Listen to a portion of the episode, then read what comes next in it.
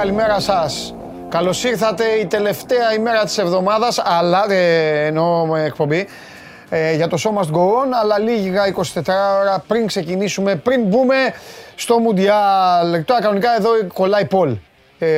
Γουστάρετε το φετινό Μουντιάλ, ναι ή όχι, αλλά επειδή εντάξει, δεν θέλουμε να σας ζορίσουμε ή να σας βάζουμε το ζόρι να σκέφτεστε και να λέτε ναι, όχι ή να λέτε επιχειρήματα, δεν το βάζουμε το Πολ.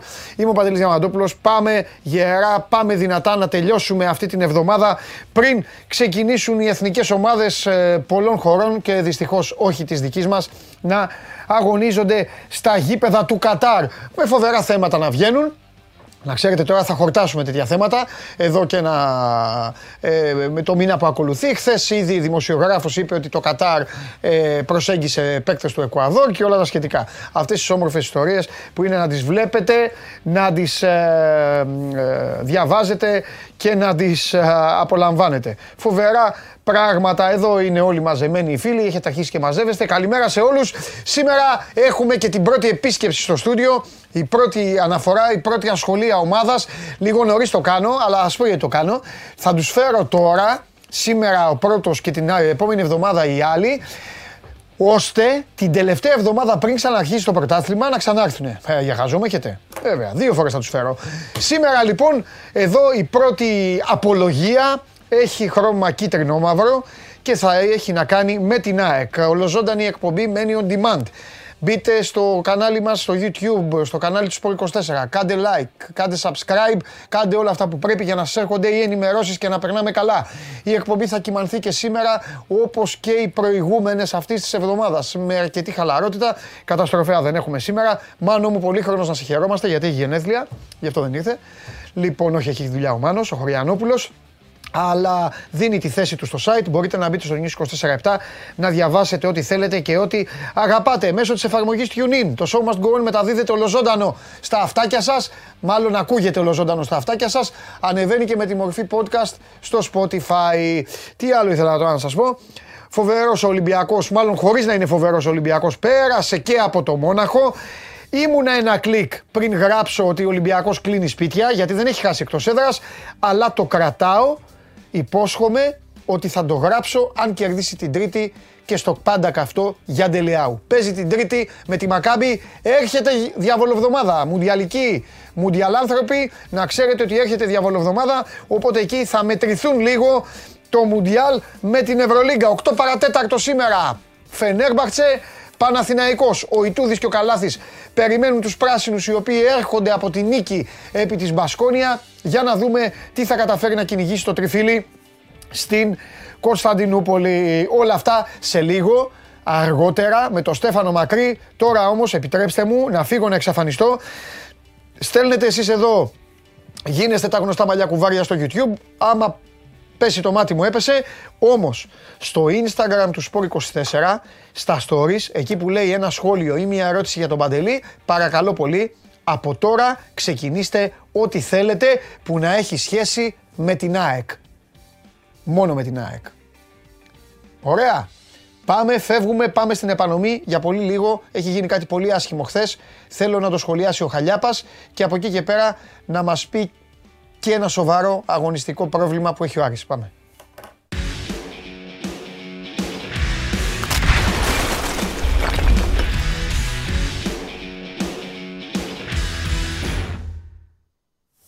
Νάτος. Έλα Δημήτρη μου. Καλησπέρα. Επαναλαμβάνω, επειδή μπήκε ένας και μου τους τσάντισε τους απ' έξω. Κάτσε να δώσω κάποιες απαντήσεις τώρα, γιατί έστειλε και ο Αχιλλέας Αναστασίου, λέει γιατί δεν φαίνονται στις μεταμορφώσεις στις παλιές εκπομπές. Λοιπόν, παιδιά, ακούστε πώς έχει το κανάλι. Κάθε εκπομπή έχει το δικό της φάκελο. Πηγαίνετε λοιπόν στο φάκελο και θα βλέπετε την εκπομπή. Πιο κάτω έχει τις μεταμορφώσεις, έχει τα βίντεο, εκεί μπαίνουν τα βίντεο. Δεν μπαίνουν ολόκληρες οι εκπομπές. Καμία ολόκληρη εκπομπή δεν μπαίνει. Όλες οι εκπομπές ξεχωριστά. Και τα βίντεο με ό,τι κομμάτι κόψουμε μέσα από την εκπομπή ή όποια συνέντευξη γίνει. Κατανοητό, τελειώσαμε για πάντα με αυτό. Για έναν άλλο φίλο που λέει έπεσε, δεν πέφτει τίποτα καλέ μου φίλε. Εδώ πέρα, αν έχετε το παραμικρό πρόβλημα, κάνετε refresh. Αν βλέπετε την εκπομπή από κινητά ή Smart TV, βγαίνετε, ξαναμπαίνετε και όλοι είναι μπροστά σας. Λοιπόν, Δημήτρη, τι έχει γίνει τώρα στο... εκεί που είναι το... ο χώρος, το μνημείο, καλά δεν το λέω, έχουν φτιάξει κάτι εκεί, έτσι δεν είναι?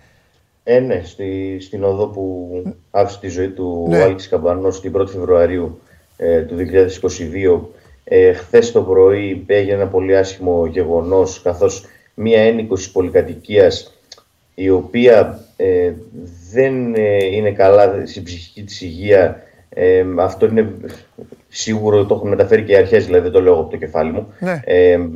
Κατέστρεψε αυτό το μνημείο, όπως λες και εσύ, έσκησε τα αφιερώματα πολλών ανθρώπων που είχαν γράψει για τον Άλκη εκεί πέρα, έσκησε κάποια κασκόλ. Είναι κάτοικος εκεί της πολυκατοικίας? Ναι, κάτοικος διπλανής πολυκατοικίας. Αδιπλανής. Όχι η πολυκατοικία που ξεψύχησε ο Άλκης Καμπανός. Ναι. Καλά, και της την έδωσε, πήγε εκεί και τι ώρα το έκανε αυτό? Και από όσο γνωρίζω είναι δικό της και το μαγαζί, ένα κλειστό μαγαζί που είναι στη διπλανή οδό εκεί πέρα. Είναι δηλαδή τουλάχιστον άνθρωπος της περιοχής. Αυτό θέλω να εξηγήσω. Τι ώρα το έκανε? 7 το πρωί. Α, είχε κόσμο δηλαδή εκεί. Τη βλέπανε? Ναι, την έχουν βγάλει και βίντεο. Έχουν μεταφερθεί όλα στις αρχές. Πρώτα έβγαλε ανακοίνωση ο ερασιτέχνης Άρης χθες το πρωί, που τόνισε ότι από αηδία και αποτροπιασμό μόνο έχει προκαλέσει αυτή η κίνηση της συγκεκριμένης γυναίκας να καταστρέψει το συγκεκριμένο μνημείο, γιατί έκαψε και μπλούζες, πέταξε και μπλούζες του Άρη σε σκουπίδια και τα αφιερώματα έχει πετάξει σε σκουπίδια. Πήγαν μετά οι άνθρωποι του ερασιτέχνη Άρη και τα μάζευαν ένα-ένα για να δουν αν μπορούν να το ξανακάνουν έτσι όπως ήταν.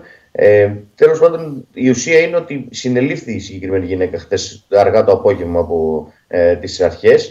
Δεν ξέρω τι θα γίνει από εδώ και στο εξής. Ο Άρης είπε ότι θα κάνει όλες τις νομικές ενέργειες που μπορεί να κάνει για να τιμωρηθεί. Παρ' όλα αυτά, εγώ θέλω να τονίσω ότι μιλάμε για μια γυναίκα η οποία δεν είναι καλά στη ψυχική της υγείας. Οπότε δεν ξέρω κατά πόσο μπορούμε να πούμε τι να πούμε για αυτό το γεγονός. Σίγουρα χρειάζεται παρακολούθηση, χρειάζεται βοήθεια. Αυτό που έκανε δεν ήταν καθόλου λογικό, προφανέστατα. Εντάξει, αλλά ας ελπίσουμε να έχει οικογένεια, να έχει συγγενείς η γυναίκα και να τη... να την προσέξουν, να τις μιλήσουν οι ειδικοί, ξέρω εγώ τι να πω εγώ. Και μόλις έγινε γνωστό ότι μιλάμε για μια γυναίκα η οποία όντως δεν είναι καλά, ηρέμησαν και λίγο περισσότερο στον Άρη, γιατί στην αρχή... Καλά, πήγε παντού το μυαλό τους, θα μου πεις. Ναι, πήγε παντού το μυαλό τους. Στην αρχή δεν ήξεραν τι ήταν, μετά είδαν και τα βίντεο, ταυτοποιήθηκε η γυναίκα, κατάλαβαν ποια είναι, γιατί τη γνωρίζουν και στην περιοχή και ηρέμησαν λίγο περισσότερο. Πάντως ήταν ένα περιστατικό το οποίο το πρωί δημιούργησε αναταραχή στη συγκεκριμένη οδό και στα γύρω σπίτια. Ναι. Δεν θα πω κάτι... Και δεν το λέω ως ευχή, το λέω και ως συμπέρασμα. Δεν θα χρειαστεί, νομίζω, ποτέ να πάει το μυαλό κάπου. Μπορεί να υπάρχουν, μπορεί στην Ελλάδα να έχουμε κεφαλούς, μπορεί να ζούμε αθλιότητες, αλλά νομίζω ότι δεν θα φτάσει ποτέ κανείς σε αυτό το σημείο. Και θα το πω και απλά, όλες οι ομάδες έχουν κάπου ένα μνημείο για ανθρώπους τους. Οπότε δεν νομίζω ότι θα... Ακόμη και ο πιο αρρωστημένος εγκέφαλος, ο παδοεγκέφαλος, δεν θα φτάσει σε τέτοιο σημείο.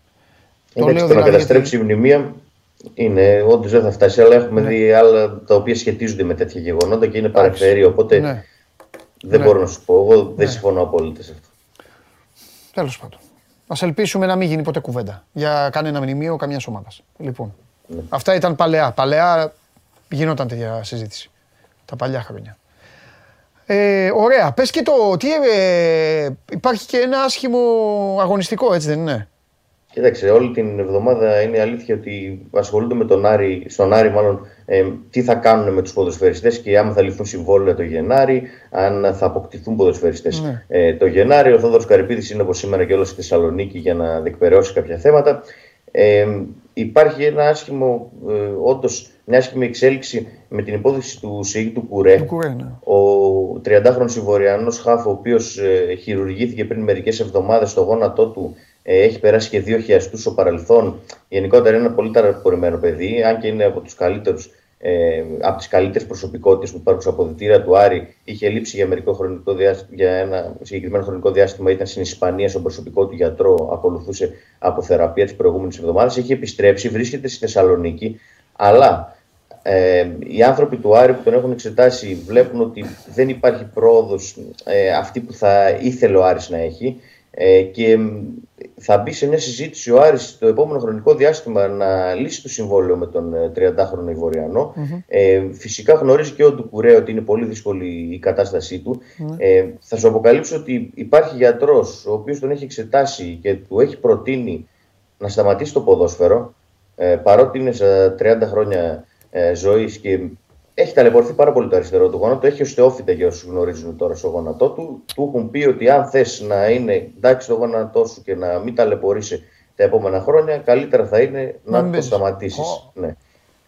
Σκότωμα είναι κάτι πάρα πολύ δύσκολο. Ο Άρης βρίσκεται σε επαφή μαζί του. Ο Ντουκουρέ γνώριζε ότι θα έχει τέτοια προβλήματα στο γόνατο του, γιατί και στο παρελθόν είχε πάρα πολλά προβλήματα. Πριν υπογράψει τον Άρη, είχε πει στους ανθρώπους του Άρη ότι αν χτύπα ξύλο γίνει κάτι με το γόνατό μου και δεν μπορώ να παίξω, τότε έχει το ελεύθερο να σταματήσει, να λύσει το συμβόλαιό μου και να συνεχίσω κάπου αλλού ή να σταματήσω. Τώρα είναι σε αυτή τη φάση. Γίνεται αυτό δηλαδή που είχε προβλέψει, ας το πούμε, ο Ντουκουρέ, γιατί ήρθε τον περασμένο Γενάρη και ήδη από τότε έχει πάρα πολλά προβλήματα. Πέρασε και το χειρουργείο που έκανε μετά το μάτς με τη Μακάμπι Τελαβίβ και δεν έχει επιστρέψει από τότε. Να δούμε τι θα γίνει με την περίπτωσή του. Είναι μια δύσκολη απόφαση. Οι Σονάρι δεν θέλουν να προχωρήσουν σε αυτό, αλλά ο Ντουκουρέ γνωρίζει πολύ καλά. Είναι δηλαδή από αυτούς που έχουν ξεχωρίσει με την προσωπικότητά τους. Δεν αποκλείω ότι άμα λύσει το συμβόλαιό του και άμα σταματήσει το ποδόσφαιρο, γιατί και αυτός το σκέφτεται από όσο μαθαίνω, να συνεχίσει Σονάρι από κάποιο άλλο πόστο. Αλλά αυτό είναι ακόμα νωρίς για να το συζητήσουμε. Mm-hmm. Θα δούμε τις επόμενες εβδομάδες πώς θα συνεχιστεί η συγκεκριμένη κατάσταση. Με τον ποδοσφαιριστή, ο οποίος θα ακολουθήσει τον Πάπε Σεϊχ Ντιόπ. Ο Ντιόπ βέβαια θα ληφθεί το συμβόλαιό του για άλλους λόγους, για εντελώς διαφορετικούς λόγους. Ο Ντιόπ, ο οποίος αποκτήθηκε το καλοκαίρι για αντισάσα και είναι το σήμα κατατεθέν, το αρνητικό σήμα κατατεθέν του Άρη το από την αρχή. Έχει μείνει το αντί. Έχει μείνει το αντί. Το Σάσα έφυγε. Είναι για αντισάσα και μείνει το αντί. Έτσι είναι η ζωή των ομάδων. Τι να κάνουμε. Δημήτρη μου, τα λέμε την άλλη εβδομάδα. Ναι. Ποιος θα πάρει το Μουντιάλ, Δημήτρη? Κοίταξε, εγώ με την Αγγλία είμαι ανέκαθεν. Μπράβο Δημήτρη, μπράβο Δημήτρη. Εντάξει, μόνο που έχει παίξει τις μάτς τριγνώμη. Βέβαια. Τώρα θα μου πεις και άλλες ομάδες έχουν παίξει τις μάτς. Εντάξει, αυτό δεν είναι κριτήριο. Αγγλία είμαστε. Σωστός. Γελάμε κιόλας. Βλέπω πολύ Ολλανδία φέτος. Κι εγώ, μ' αρέσει. Μ' αρέσει πολύ και ξέρεις τι, γιατί είναι η μοναδική χρονιά που δεν περιμένουν το Βέλγιο. Όλες τις προηγούμενες χρονιές έλεγαν το Βέλγιο. Και εμένα μου αρέσουν αυτοί. Και τελικά δεν έκανε τίποτα. Και φέτος δεν το περιμένουν. Ναι. Περιμένουν κάτι Αργεντινή. Δεν το περιμένουν, έχουν λίγο μεγαλώσει. Είναι ο Λουκάκου χτυπημένος, κατάλαβες. Ναι, γι' αυτό. Οπότε εγώ βάζω Ολλανδία και Βέλγιο. Με τις κάτω χώρες. Ναι. Φιλιά, όλοι τους Λάτιν έχουν βάλει. Όλοι τους Λάτιν. Φιλιά, για να δούμε. Καλή συνέχεια. Φιλιά. Δευτέρα, κύριε Βλαβιανέ, Δευτέρα, το λέω από τώρα, προκαλώ τους τηλεθεατές να δείτε τι σας ετοιμάζω. Δευτέρα, 1 η ώρα show must go on, καλά θα τα πούμε και μετά εδώ για τους 24 τι έχουμε, 1 η ώρα show must go on, 3 παρά 5 φεύγω και 3 παρά 2 παίζει τον God Save the King πλέον. Αλλά να δείτε τι έχει να γίνει. Λοιπόν, προχωράμε. Εμένα μου αρέσει όμως ένα πράγμα, θα το πω. Έτσι τώρα πως μου ήρθε στο μυαλό μου. Οι ονειρώξεις υπάρχουν πάντα για τα λιοντάρια. Και άμα αποτυγχάνουν γελάμε. Οι λάτρεις της Βραζιλίας, της Αργεντινής, όλα αυτά δεν σταματάνε να μας ζαλίζουν. Ζαλάδα. Σας αγαπάω, όλοι καλά δεν με νοιάζει κιόλας, έτσι κι αλλιώς όλες οι εθνικές ομάδες στο τέλος της βραδιάς για μένα όλες ίδιες είναι, τι με νοιάζει. Μια εθνική ομάδα είμαστε κανονικά και αυτή τώρα κάνει διακοπές. Έχω και Συριώδη σήμερα να ζητήσει τη μεγαλύτερη συγγνώμη που έχει γίνει ποτέ. Αφιερωμένο θα είναι η παρουσία του από εμένα σε εσάς. Αλλά να σας πω με τι θα γελάσω. Πραγματικά με τι θα γελάσω. Όσο και αν δεν το πολύ γουστάρω. Θα γελάσω στο τέλος να πάνε να πάρουν το Μουντιάλ οι Γερμανοί. Αλήθεια. Κανείς δεν λέει τους Γερμανούς. Α, πάνε στο τέλος οι Γερμανοί να κάνουν και πλάκα. Θα έχει πλάκα, θα έχει. Άμα συμβεί αυτό. Πλάκα, το παίρνω πίσω. Πλάκα θα έχει μόνο αν το πάρει μια ομάδα. Ξέρετε γιατί? Γιατί είναι και η μοναδική που έχει πλάκα όταν αποκλείεται. Σωστό, σωστό. Έλα μέσα!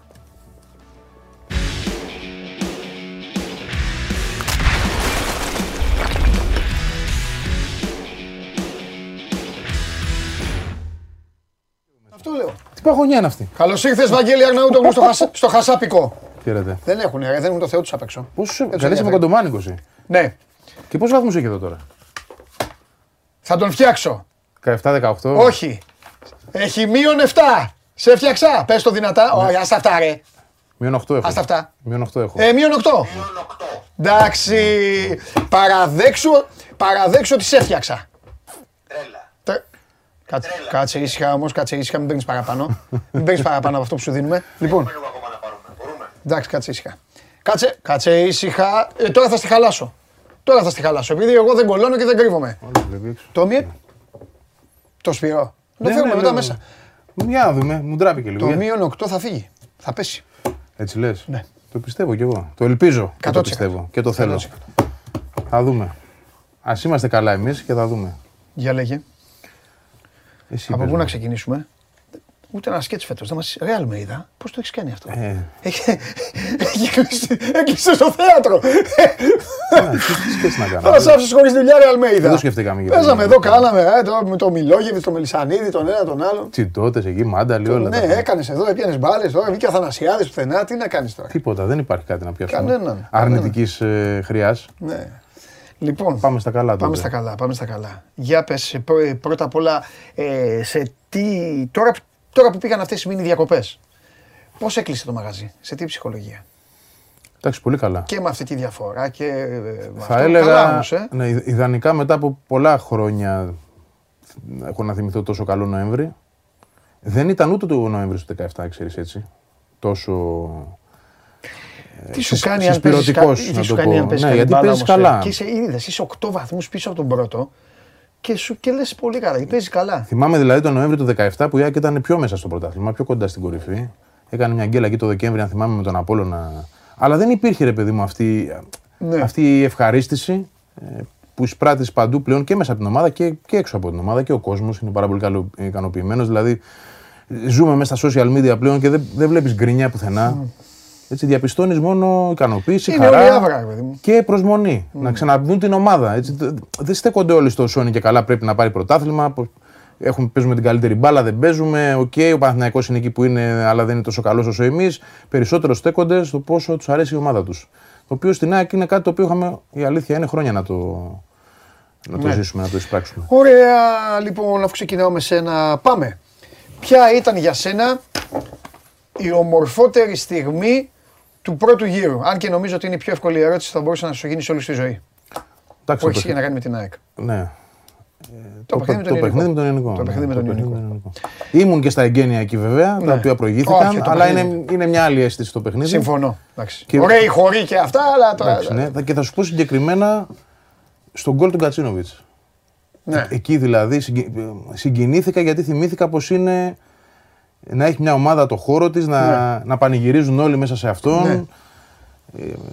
Ξέχωρα από το ήταν ένα πανέμορφο γκολ. Ήταν η στιγμή που με έκανε έτσι να ρηγήσω, μετά από χρόνια. Ήταν πολύ ιδιαίτερη στιγμή για μένα. Όλο αυτό το πανηγύρι εκείνη την ώρα μπορώ να σου πω ότι βούρκωσα σε αυτό το γκολ. Και ας μην ήταν το πιο σημαντικό γκολ, ήταν το πρώτο. Εντάξει, ήταν όμως συμβολικό. Συμβολικότατο. Ποια ήταν η πιο ζώρικη στιγμή της ομάδας στον πρώτο γύρο. Το παιχνίδι με τον Παναθηναϊκό ήταν ζώρικο. Το φινάλε μάλλον του παιχνιδιού. Για πες, επειδή τότε έλειπα και δεν είχαμε την ευκαιρία να συζητήσουμε τα μετά. Ναι. Τα είπαμε λίγο στα πεταχτά. Ήταν δύσκολη μετά η διαχείριση. Δεν αποδείχθηκε δύσκολη, η αλήθεια είναι. Κάθε άλλο, αλλά τελειώνοντας αυτό το μάτς, δημιουργήθηκαν πάλι οι απορίες, να το πω εγώ. Για πες. Είχε προηγηθεί και εκείνο του Βόλου το παιχνίδι, έτσι. Δηλαδή, είχε ήδη μια ήττα και ήταν η δεύτερη σε 4 παιχνίδια. Με 2 ήττες σε 4 μάτς και μάλιστα πάλι ήττα σε ντέρμπι. Ήταν το πρώτο ντέρμπι της χρονιάς. Άσχετα πώς έγινε αυτό, έτσι το αφήνω εγώ απ' έξω διαιτησίες και διαιτησίες. Εγώ εισπράττω το feeling του οργανισμού. Ναι, και την άβρα το αποτέλεσμα. Λοιπόν, υπήρχε προβληματισμός. Υπήρχε δηλαδή ο φόβος, μην δούμε πάλι τα ίδια. Διάχυτος μπορώ να πω εγώ. Όχι μέσα στην ομάδα, αυτό κυρίως εκτός της ομάδας. Και εγώ το σκέφτηκα. Που πάμε πάλι, που βαδίζουμε, μην δούμε μια από τα ίδια. Και ξαφνικά πολύ γρήγορα γύρισε το διακόπτη η ομάδα. Και έκτοτε τρέχει το σερί της. Ναι. Το οποίο είναι μεγάλο σερί, έτσι. Διακόπη με τον Ολυμπιακό, αλλά και πάλι δεν ήταν ήττα. Αν θέλω να σου πω ότι άρχισε να παίζει ποδόσφαιρο, ήταν μια άλλη εικόνα, σαν να ήταν ένα σημείο κλειδί. Ναι, θεωρώ ότι ζοριστήκαμε μετά από εκείνο το μάτς. Ναι. Και δημιουργήθηκε έτσι ένας φόβος ξανά, μήπως, παιδί μου, δεν δουλέψει ούτε αυτό, μήπως πάει στραβά ο προπονητής, μήπως δεν έχει βρει ακόμα αυτό που θέλει. Ψαχνόταν, η αλήθεια είναι, εκείνη την περίοδο. Αλλά εντάξει, τελικά αποδείχθηκε ότι ήταν στο δικό μας μυαλό μόνο. Ναι. Και όχι στο δικό του. Ναι. Και ούτε της ομάδας. Πήγε καλά η ομάδα από εκεί και πέρα. Ανέλπιστα καλά, μπορώ να πω εγώ, για πολύ κόσμο. Ναι. Γιατί αυτό από το ένα παιχνίδι στο άλλο, ανεβάζω την απόδοσή μου τόσο κατακόρυφα. Και την κρατάω για όλα τα παιχνίδια και είμαι κυριαρχικός απέναντι σε όλους και παίζω το ίδιο απέναντι σε όλους. Και έρχεται ο ΠΑΟΚ και σπάω την παράδοση και πάω μες στο Καραϊσκάκι και παίζω στα ίσια και είμαι καλός και καλύτερος και μπορώ να νικήσω. Όλο αυτό θεωρώ ότι μετά τον Παναθηναϊκό λίγοι το περίμεναν. Ναι. Να είμαστε ειλικρινείς. Βγάλαμε τώρα, συζητάγαμε τον Γκέσσαρη την Τρίτη. Βγάλαμε εδώ τις κάρτες του, τι λένε οι αριθμοί, τι λένε όλα αυτά. Ξέρεις πολύ καλά, το έχω πει εδώ και χρόνια στο θέμα, ότι είναι τρόπος να υπάρχει αυτό πλέον στο σύγχρονο ποδόσφαιρο. Οι ποδοσφαιριστές βέβαια δεν ασχολούνται πολύ με αυτά. Έχουν άλλες δουλειές. Οι ποδοσφαιριστές δεν βλέπουν καν τα νούμερα. Σου λέει εμένα η καθημερινότητά μου. Το ζουν αλλιώς το παιχνίδι. Μα είναι και λογικό, είναι η δουλειά μου. Τα νούμερα δεν ανταποκρίνονται ποτέ. Εγώ το λέω γιατί μεγαλώνουμε τώρα κάποιες γενιές, τις οποίες μεγαλώνουμε έτσι. Εμείς και καλά κάνουμε, τους μεγαλώνουμε να βλέπουν λίγο και τους αριθμούς, να βλέπουν αυτά. Αλλά εγώ πάντα εδώ πετάγομαι λίγο για να λέω και την πλευρά του παίκτη, γιατί εμείς βλέπουμε τα νούμερα. Αλλά ο παίκτης έχει ένα σπίτι, ο παίκτης μπορεί να πάει σε ένα παιχνίδι και το παιδί του να είναι άρρωστο, ο παίκτης μπορεί να έχει τσακωθεί με τη γυναίκα του, ο παίκτης χιλιαδιών να τον έχουν πάρει την πατρίδα του και να του έχουν πει ότι έκλεψαν τους γονείς του. Πράγματα τα οποία αυτά δεν φαίνονται στα νούμερα. Παρ' όλα αυτά, όταν βγάλαμε τις προσωπικές επιδόσεις, με εξαίρεση στον πιο επικίνδυνο παίκτη του πρωταθλήματος, ο οποίος εμφανίστηκε ο Μπακαμπού ξαφνικά και άρπαξε και δεν ξέρω το είδες τώρα τέτοιο εκεί. Αποσπασματικά ναι, αυτό το συγκεκριμένο που λες το είδα. Ναι, τέλος πάντων. Στην ουσία και στο σύνολο η ΑΕΚ έχει πάνω τρεις παίκτες. Οι τρεις παίκτες του πρωταθλήματος είναι και οι τρεις της ΑΕΚ. Πόσο δυσκολεύτηκε ή τελικά πόσο εύκολο ήταν για τον Αλμέιδα να το φτιάξει όλο αυτό? Γιατί είναι προϊόν του τρόπου που παίζει αυτός ο προπονητής αυτό. Θα μπορούσαν με άλλον προπονητή να μην ήταν οι παίκτες εκεί, όσο καλή και να είναι. Τώρα είναι Γκατσίνοβιτς, Πινέδα, Λιβάη. Είναι Αραούχο, Λιβάη, Γκατσίνοβιτς. Χουάνκ, Πινέδα, τους θυμάμαι απ' έξω. Και οι υπόλοιποι. Πέραθ και οι υπόλοιποι. Η αλήθεια είναι το πώς το βρήκε και πώς το είχε δουλεμένο στο μυαλό του, σίγουρα ξεπερνούσε τη δική μας σκέψη και προσέγγιση. Εγώ δεν το περίμενα, να είμαι ειλικρινής, να δω τέτοια εφαρμογή σχεδίου από όλους σε αυτό το βαθμό που ο καθένας το υπηρετεί και οι συνεργασίες τους, οι οποίες είναι εντυπωσιακές ώρες-ώρες, έτσι, και το πόσο γρήγορα δέθηκαν, γιατί είναι όλοι παίκτες οι οποίοι δεν γνωρίζονταν. Δηλαδή Πινέδα, Γκατσίνοβιτς, Λιβάης σε νέο ρόλο, Αραούχο σε νέο ρόλο, είναι κάτι εντελώς, και Ελίασον, να τον ξεχνάμε και αυτόν. Λοιπόν, είναι κάτι το οποίο σχηματίστηκε από το παιχνίδι με τον Παναθηναϊκό και μετά. Ναι. Πολύ γρήγορα λοιπόν αυτοί απέκτησαν χημεία. Ναι. Εντάξει, τρομερή ικανότητα του προπονητή να διαγνώσει που έπρεπε να βάλει τον καθένα ώστε να δουλέψει καλά με τον άλλον. Γιατί δεν είναι μόνο ότι επιλέγω μια θέση σε ένα παίχτη. Δηλαδή, ωραία, είπα τον Γκατσίνοβιτς θα τον πάω αριστερά τελικά. Ωραία. Είδε όμως ότι παίζοντας εκεί ο Γκατσίνοβιτς θα δημιουργηθεί χώρος περισσότερος για τον Ελίασο να πάρει περισσότερες μπάλες, γιατί δεν ξέρω εγώ πώς το σκέφτηκε. Γιατί ο Πινέδα θα παίξει καλύτερα με τον Αραούχο πιο κοντά του. Γιατί ο Γκαρσία ως φορ. Δεν θέλει δεύτερο φορ κοντά του, θέλει να είναι μόνος του μπροστά και να παίζει πιο πολλά μέτρα πίσω ο Ράουχο. Όλα αυτά τα πράγματα όπως τα σχεδίασε στο κεφάλι του, τα οποία μόνο εκείνος μπορούσε να τα σχεδιάσει έτσι. Δηλαδή, δεν φαντάζομαι ότι αυτό που βλέπουμε θα το σκεφτόταν κάποιος άλλος. Από εμάς εννοώ, έτσι, δεν μιλάω για προπονητές. Σκεφτόσουν την ΑΕΚ θα παίζει έτσι φέτος. Με αυτή τη σύνδεση μπροστά, τον Αραούχο τόσο πίσω, στα χαφ. Δεν σκεφτόμουν τίποτα. Κανένας. Γιατί ο άνθρωπος δεν έχει δουλέψει στην Ευρώπη. Τίποτα. Δηλαδή αυτό που κάνει. Κάτσε να δούμε. Ναι, είναι κάτι εντελώς. Καινούριο και ξένο για εμάς. Ναι. Έβαλε μπόλικη τρέλα, του βγήκαν όλα, του βγήκε ο Ελίασον. Ήθελα να είσαι εδώ για να το πω, σκηνοθέτη, ακούς, γιατί ωραίες είναι οι αμπελοφιλοσοφίες και οι αναλύσεις σε αυτή τη δουλειά, αλλά πρέπει να λέμε και θέματα, να λέμε στον κόσμο και παρασκήνια και μου αρέσουν αυτά. Ο Γκατσίνοβιτς πήγε στην ΑΕΚ και η ΑΕΚ ήταν η πρώτη ομάδα που τον έφερε στην Ελλάδα, που τον ζήτησε στην Ελλάδα, δεν ήταν ο Παναθηναϊκός σκηνοθέτη. Είχε κλείσει με τον Κονέ, είχε συμφωνήσει το παιδί, τα χάλασε ο μάνατζερ του και μετά έγινε η δουλειά με τον Παναθηναϊκό. Οπότε υπήρξε μια δικαίωση της ιστορίας, τέλος πάντων, αποκατάσταση της ιστορίας και ο Γκατσίνοβιτς παίζει πάρα πολύ καλή μπάλα στην ομάδα η οποία τον πρωτοείδε, τον πρωτοασχολήθηκε μαζί του στην Ελλάδα. Ο Λιβάη για μένα είναι αυτός που βάζει το σιρόπι στο, ναι. στο γαλακτομπούρικο της ΑΕΚ. Βάζει το σιρόπι Λιβάη, Βαγγέλη, γιατί ξέρεις τι, πέρυσι θυμάσαι τι έλεγες. Ο Αραούχο είναι παιχτάρα, είναι αυτό και εκείνο ρε παιδιά, αλλά να δουν και αν σαριφάρεται να βοηθάει. Και εμφανίστηκε ένας Λιβάη και σου λέει εντάξει, εγώ θα τα καθαρίζω όλα. Μη σε νοιάζει τίποτα εγώ. Λίγη παραπάνω αποτελεσματικότητα στα ντέρμπι ήθελα. Λίγη εκεί, γιατί με τον Παναθηναϊκό και τον Ολυμπιακό ήταν μοιραίος. Ναι. Και θα ήταν διαφορετικά και τα πράγματα και η βαθμολογία. Αλλά γενικά ναι. Αν συνυπολογίσουμε ότι άλλαξε θέση, ξεκινάμε από αυτό βασικά. Γιατί ο άνθρωπος δεν ήταν φορ. Και είχε παίξει, επειδή το κοιτούσα και αυτό κάποια στιγμή σχετικά, είχε παίξει 10 παιχνίδια στην καριέρα του όλα και όλα φορ. Επίσημα μάτς εννοώ έτσι. Κανονικά παιχνίδια. Λοιπόν. Αλλιώς είχε μάθει το ποδόσφαιρο, άλλη θέση υπηρετούσε και ξαφνικά. Εμφανίστηκε εκεί. Πρώτα απ' όλα, μπράβο στον ίδιο γιατί. Τον εισαγνίστηκε. Μπράβο. Ανταποκρίθηκε. Ναι, δηλαδή, όχι, είδε, κατάλαβε ότι αυτό που του ζητά προπονητής να κάνει είναι το καλό και για εκείνο. Καλά λες γιατί είναι και δύσκολο. Δεν είναι απλό. Να σου λέει ξαφνικά εσύ έπαιζε τόσα χρόνια δεξιά, δεν πειράζει, εγώ σε κάνω φορ. Να το παίρνει ο άλλος, να το εισπράττει με τέτοιο τρόπο ώστε να θεωρεί ότι θα τον βοηθήσει και τον ίδιο. Είναι κάτι το οποίο. Ναι, γιατί μπορεί να σου πει εγώ πώς θα κάνω μετά μεταγραφή ως φορ. Μου αλλάζετε τη θέση. Υπάρχουν πιο πολλοί για να δουν οι ομάδες από ότι εμένα. Και ο φόβος. Και αν δεν τραβήξω και αν δεν βγει, τι θα με κάνετε μετά, να το πετάξει δεξιό, να ξαναπαίξω δεξιά. Δηλαδή θα μπορούσε αυτό το πράγμα να λειτουργήσει μπούμεραγκ. Όμως ο ίδιος αγάπησε το ρόλο πρώτα απ' όλα, τον υποστήριξε, τον πίστεψε ότι όντως μπορώ εδώ να παίξω και γι' αυτό τον υπηρετεί και σωστά. Δεν είναι δηλαδή μόνο θέμα του προπονητή, είναι και του παίχτη. Ναι. Ο προπονητής μπορεί να είδε ότι με τα στοιχεία αυτά εσύ κανονικά πρέπει να είσαι φορ, αλλά αν δεν το πιστεύεις εσύ ο ίδιος να μπεις και να παίξεις φορ και να κάνεις αυτά τα πράγματα που περιμένει ο προπονητής, δεν έχει νόημα. Το υπηρέτησε λοιπόν. Ναι. Να σου πω, συμφωνείς ότι ο μεγαλύτερος νικητής μέχρι τώρα μέσα στην ομάδα.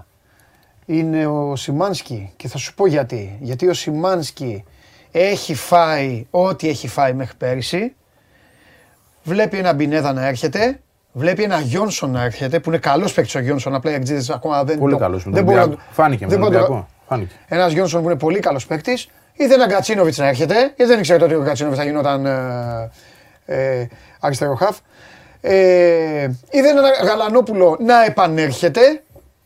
Υπάρχει πάντα ένας Μάνταλος που στην ΑΕΚ πάντου παίζει. Κι όμως το παιδί κατάφερε και την πήρε τη φανέλα σπίτι. Ναι. Και την κράτησε σπίτι μάλλον, γιατί την είχε μαζί με το Σιμόες. Και εκεί που λέγαν όλοι οι Αγγλίδες, γιατί εμένα μου το λέγανε οι Αγγλίδες, φτάνει το Σιμόες Σιμάνσκι. Το χανατάκα. Φτάνει το Σιμόες Σιμάνσκι. Για μένα είναι ο νικητής του πρώτου γύρου. Ναι. Κατάλαβες τι είναι ο νικητής. Mm-hmm. Συμφωνώ πολύ. Εδώ θα το πάω ανάποδα. Ναι. Θα πιστώσω πιο πολύ την επιτυχία στον προπονητή, γιατί ενώ είχε όλους αυτούς που ανέφερες και ειδικά δύο καινούριους, είδε το Σιμάνσκι και είπε: δεν με νοιάζει εμένα που μου φέρατε το Γιόνσον. Σιμάνσκι, αφού μου κάνει αυτό που θέλω. Και αυτό είναι γενναίο. Έγινε μέσα από συγκυρία, βέβαια. Τραυματίστηκε ο Γιόνσον, αλλά δεν έχει σημασία. Ο Σιμάνσκι μπήκε, είδε ο προπονητής να παίζει αυτό που θέλει. Τελείωσε. Ένα γι' αυτό. Και το δεύτερο που πάλι θέλω να το πιστώσω στην Αλμέδα είναι ότι διέκρινε ότι αυτός είναι ο ρόλος του επιτέλους. Ο Σιμάνσκι όλα αυτά τα χρόνια, μία στο 8, μία στο 6, μία εσωτερικός χαφ, μία. Αριστερά, μια δεξιά, ανάλογα που βόλευε, τι βόλευε, για να είναι ο Σιμόες στο 6 πάντα. Δηλαδή, ποτέ δεν πήρε ουσιαστικά αυτό το ρόλο. Για να δούμε αν μπορεί να τον υπηρετήσει με μια διάρκεια. Βρέθηκε ο προπονητής, ο οποίος του είπε: όπως εγώ πιστεύω ότι ο Γκαρσία είναι φόρο, εσύ είσαι 6. Και 6 τον έβαζε. Στην αρχή τον έφερε και πιο πίσω, αν θυμάσαι το καλοκαίρι. Σε 30, στο πέρα ανάμεσα, για να παίρνει πρώτο την μπάλα. Λοιπόν.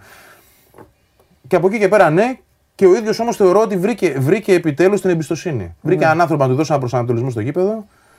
Και όλη αυτή την ενέργεια που την έχει ούτως ή άλλως ο Σιμάνσκι και τη σπαταλούσε αδίκως κάπως τα προηγούμενα χρόνια, γιατί δεν υπήρχε ένα αγωνιστικό πλάνο για να ξέρει και τι κάνει μέσα στο γήπεδο, τη διοχέτευσε πλέον στην ομάδα με τον σωστό τρόπο.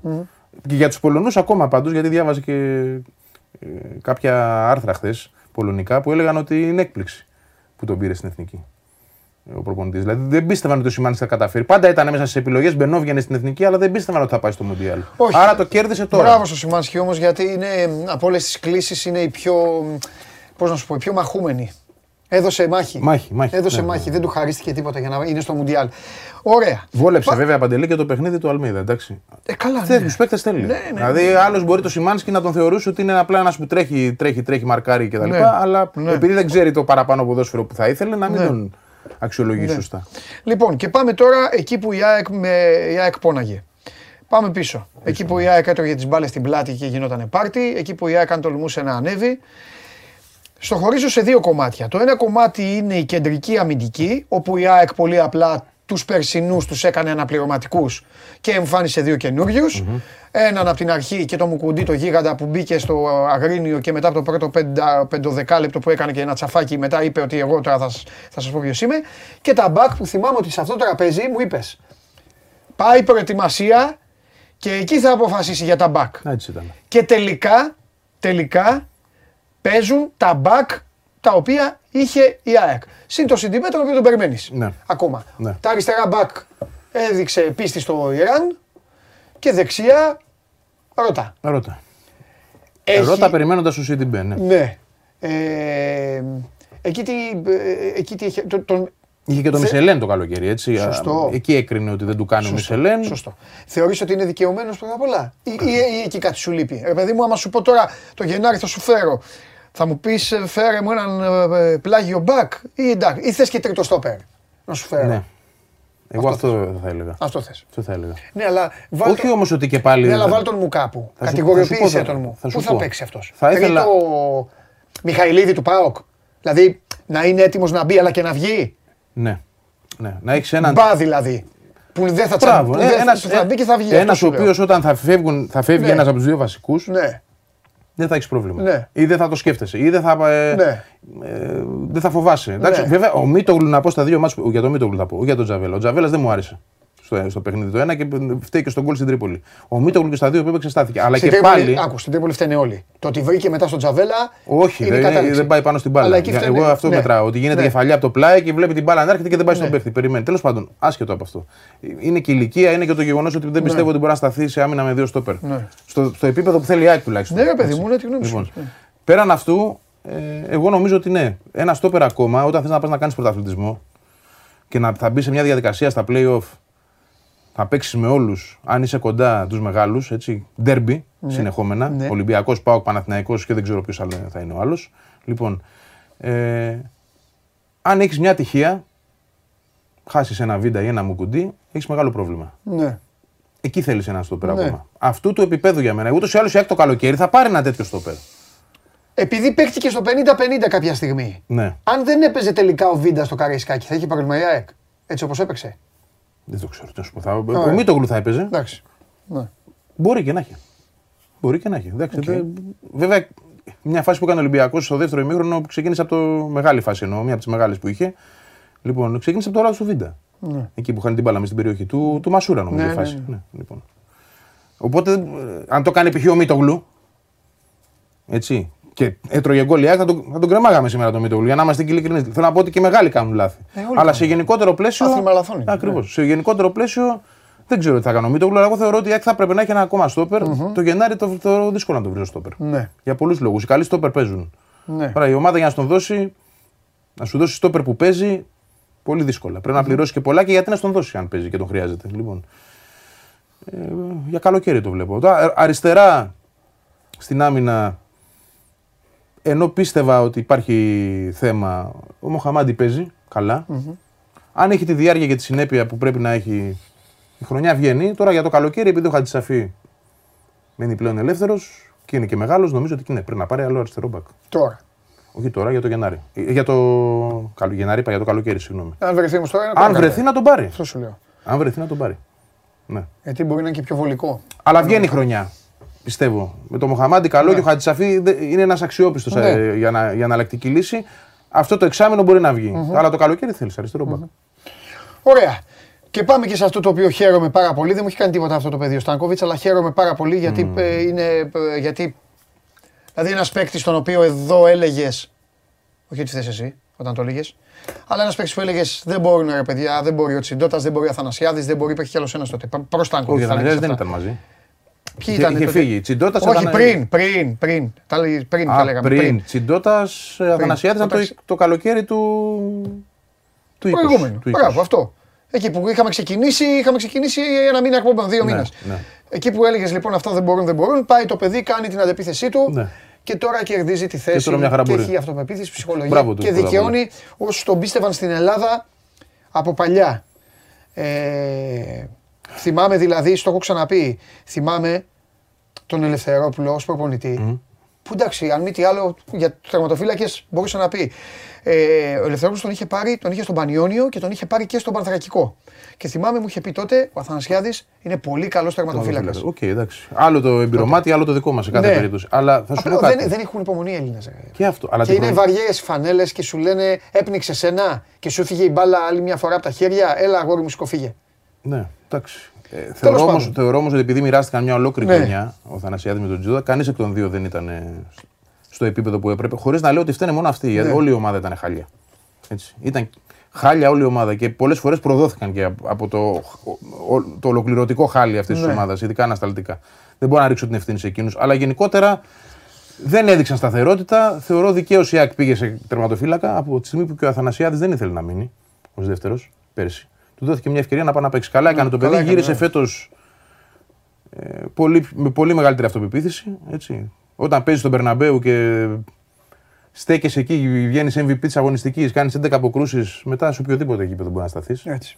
Έτσι, δηλαδή δεν βλέπεις κανένα να το πω έτσι σχηματικά, όχι με αλαζονικό τρόπο, αλλά αυτή είναι η αλήθεια. Στάθηκες εκεί, στέκεσαι οπουδήποτε. Δεν φοβάσαι. Όχι, έτσι είναι, έχει τελειώσει, έχει πάει την ψυχολογία, παιδί. Μπράβο. Και για τερματοφύλακα αυτό είναι γιατί είναι και μια μοναχική θέση, έτσι, η ψυχολογία είναι το νούμερο ένα.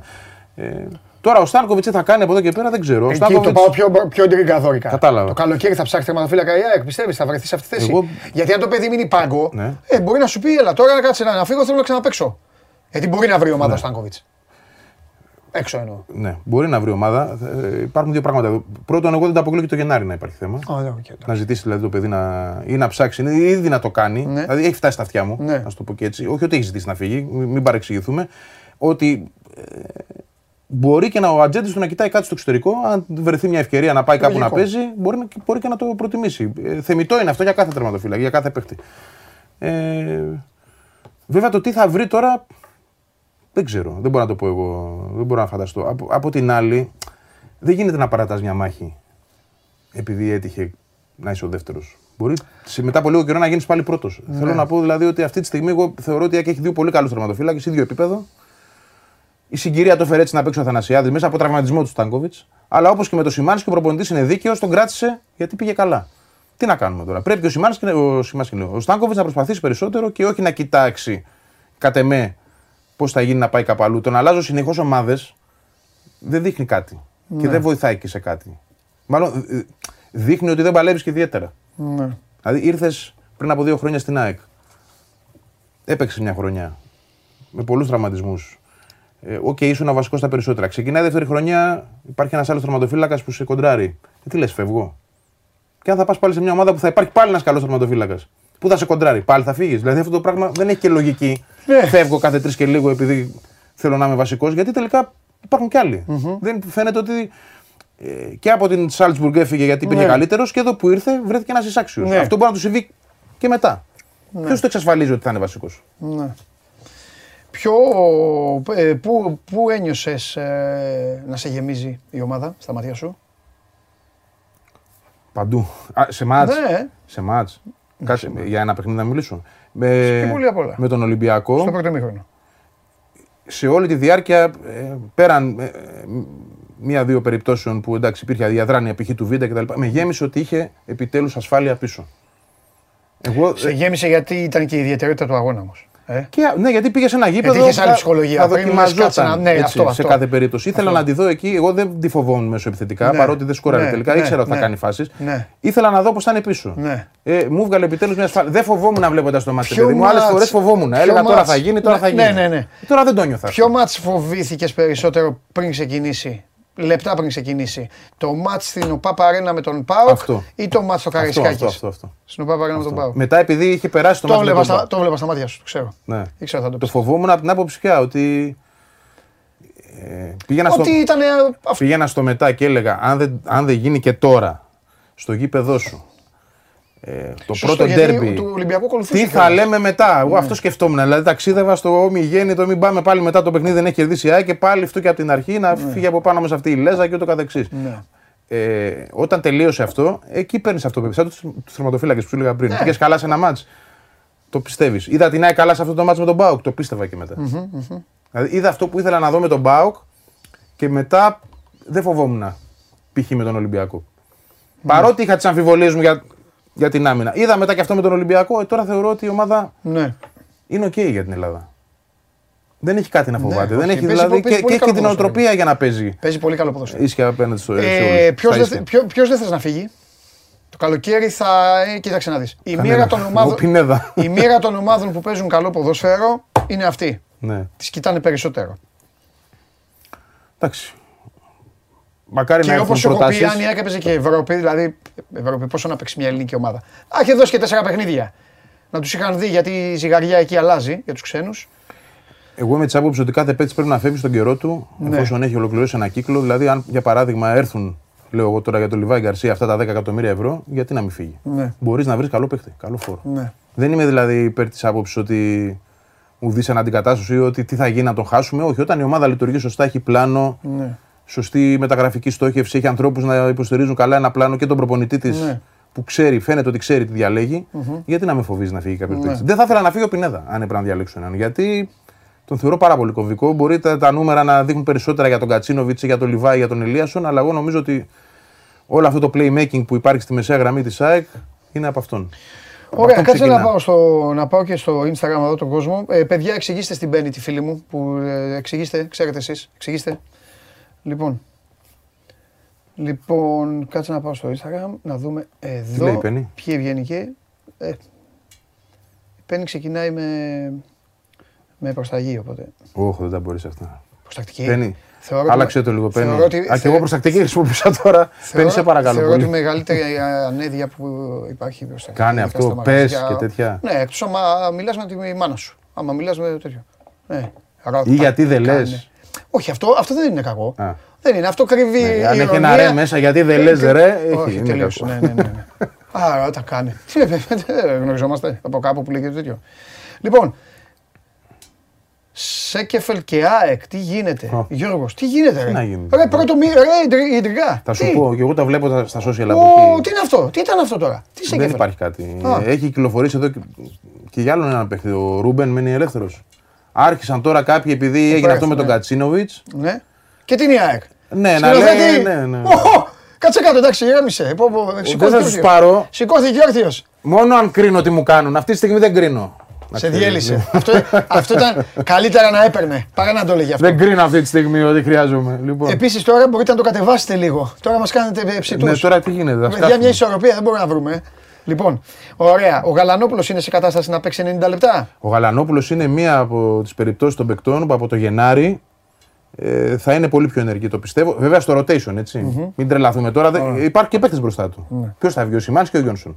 Αλλά θεωρώ ότι θα παίρνει περισσότερο χρόνο, θα πάρει και μάτς βασικός. Είναι μια πεντάδα παικτών, Παντελή, δηλαδή Γαλανόπουλος. Τον περιμένει στο Γενάρη. Σιντιμπέ, τον περιμένει στο Γενάρη. Ο Φερνάντες που έρχεται. Ο Φανφέρτ που έχασε όλο τον πρώτο γύρο. 2 μάτς αλλαγή με Παναθηναϊκό Ολυμπιακό. Δηλαδή είναι 4 παίκτες κι άλλος ένας είναι. Που τους περιμένεις. Να έχουν άλλη εικόνα από εδώ και πέρα. Σε βοήθεια και ο Τσούμπερ. Που βγάζει το πρόβλημα των κοιλιακών από πάνω του, τον περιμένει στο Γενάρη να μπει. Και να παίξει καλύτερα. Απάντησες και στο φίλο που γιατί λέει πώς θα καλύψει το κενό των τραυματιών μέχρι να μπει και ο Φερνάντες. Κοίταξε να δεις. Ο Τσούμπερ φαίνεται ότι μπορεί να προλάβει ακόμα και το μέρος της προετοιμασίας στην Ολλανδία. Άρα το Γενάρη θα παίζει. Καλά νέα είναι αυτά για τον Τσούμπερ. Ο Άμπραμπατ το Γενάρη θα είναι έτοιμος. Ίσως δεν παίξει τα παιχνίδια του Δεκέμβρη.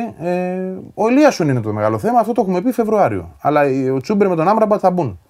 Μάλιστα. Θα παίξει κανένα καλό φιλικό, λέει ο Δημήτρης. Ένα φιλικό δεν το ξέρω. Δεν ξέρω. Εννοεί στην ΟΠΑΠ Αρένα. Α, στην ΟΠΑΠ, όχι, θα γίνει ένα στην Ολλανδία. Αυτό ξέρουμε, αλλά δεν ξέρουμε την ομάδα. Λοιπόν, ο Νεκτάριος λέει αν θα πάρει μπακ η ομάδα, νομίζω απάντησες. Ο Θωμάς ρωτάει αν θα πάρει σεντερφόρ όμως. Κοίταξε να δεις. Και αυτό θα μπορούσε να γίνει κουβέντα, αλλά από τη στιγμή. Όχι, είναι σωστή κουβέντα. Γιατί πίσω Λιβάη Γκαρσία. Εντάξει, έχεις το Φανφέρτ. Το πρώτο σκόρ του πρωταθλήματος. Δηλαδή δεν τον έχεις δει κιόλας. Ο Φανφέρτ, παιδιά, το ξεχνάω συνέχεια. Και αυτό που είπα πριν είναι μια πεντάδα παιχτών που έρχεται που τους έχουμε ψιλοξεχάσει, αλλά θα είναι extra boost πιστεύω για την ομάδα. Κοίταξε να δεις. Εγώ το Φανφέρτ τον παραδέχτηκα στο Καραϊσκάκης. Ξέρεις που τον παραδέχτηκα. Έκανε μία ώρα ζέσταμα. Ο άλλος νόμιζε ότι είναι ο Φράνσον. Μία ώρα ζέσταμα έκανε. Ναι. Και μπήκε. Ήταν μέσα στο μάτς. Και γκολ πήγε να βάλει. Ναι, καλά. Άμα η μπάλα ήταν λίγο πιο. Αυτός ήταν ο ρόλος του Παντελή, κυρίως. Και όποτε χρειαστεί, αν ομιγέννητο δεν μπορεί να παίξει ο Γκαρσία, θα παίξει. Ο Πέτρος λέει: αν υπάρχει περίπτωση να φύγουν παίκτες. Αυτό θα εξαρτηθεί από τι μπορεί να έρθει. Αν έρθει κάποια πρόταση σοβαρή. Ναι, αλλά δεν βλέπω για αποδεσμεύσεις. Ναι. Αν εννοεί αυτό. Δηλαδή με την ΑΕΚ να μπαίνει σε αυτό το ρόλο, να απομακρύνει παίκτες, όχι. Ωραία. Ίσως ο Φράνσον επειδή δεν παίζει. Και πάλι όμως δεν έχει έρθει κάτι. Ναι. Δηλαδή, δεν θεωρεί γιατί του είναι και βάρος ο προπονητής. Τον έχει πάντα μαζί, τον έχει αποστολές. Δεν παίζει βέβαια. Πόσα λεφτά παίρνει αυτό, παιδί. Θέλω να είμαι ο Φράνσον. Γίνεται. Αυτό είναι επάγγελμα, ρε φίλε. Δεν παίρνει και. Εντάξει, γι' αυτό που δεν παίζει, ναι, παίρνει. Αρκετά. Αν 200 θα παίρνει, στη χειρότερη. Στη χειρότερη. Λοιπόν, και ο ευγενικότατος Γιώργος, Παντελάρα μου, παρακαλώ πολύ, μπορείς να ρωτήσεις το Βαγγέλη για την προετοιμασία της ομάδας. Πάλι φιλικά ρωτάει, ένα είπε. Ένα είναι η ομάδα. Λίγα είναι όμως, Κοίτα, για τόσο διάστημα ένα φιλικό θα δώσει. 8 μέρες πάνε, 25, 27... Ναι, αλλά σε ρώτησα και για την ΟΠΑ Παρένα και πες όχι. Δεν ξέρω μετά, δεν υπάρχει. Δεν υπάρχει, δεν έχουν κλείσει. Δεν γίνεται να μην παίξεις. Δεν ξέρω αν θα γίνει. Κοίτα, η ομάδα λείπει μέχρι τις 26. Άδεια έχουν τώρα όλοι. 27 φεύγει για Ολλανδία. Γυρίζει 5 Δεκέμβρη. Από 5 μέχρι 15 είναι 10 μέρες για το πρώτο επίσημο ματς. Είναι κύπελλο, θυμίζω. Αυτό θα είναι το φιλικό. Ναι. Εκτός αν κάνει κάποιο με την ΑΕΚ Β. Ένα φιλικό θα γίνει στην Ολλανδία, ξαναλέω. Μάλιστα. Δεν βλέπω άλλο. Δεν υπάρχει προγραμματισμός αυτή τη στιγμή για κάποιο άλλο. Ειδικά στην Οπαπαρίνα. Μπορεί να γίνει κανένα με την ΑΕΚ Β στο Σεραφίδιο. Μπορεί. Ή με κάποια ομάδα κυκλισμένο των θυρών κτλ. Για τους προπονητές περισσότερο. Αλλά μάλιστα. Δεν υπάρχει. Εγώ θέλω τώρα, κρατάω μία στο μυαλό μου για τον Φερνάντες.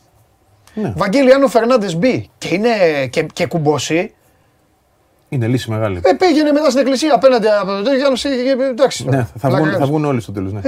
Κοίτα. Μόνο ο Φράνσον θα είναι μετά με λέει. Είναι πάρα πολύ καλό το γεγονός ότι πάει στην προετοιμασία στην Ολλανδία. Δηλαδή θα μπορούσε ο Βόλος να πει.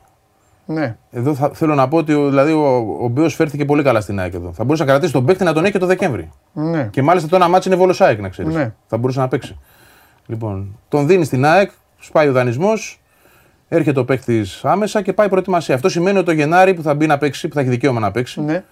Θα έχει 1,5 μήνα στην ομάδα. Είναι πολύ σημαντικό αυτό. Μάλιστα. Και τώρα η Πέννη που επέστρεψε με 3.000 ευγένειες και αυτά και γελάει και αυτά. Λοιπόν, εντάξει, τα κύρια και αυτά είπαμε, μην πάμε στην άλλη άκρη.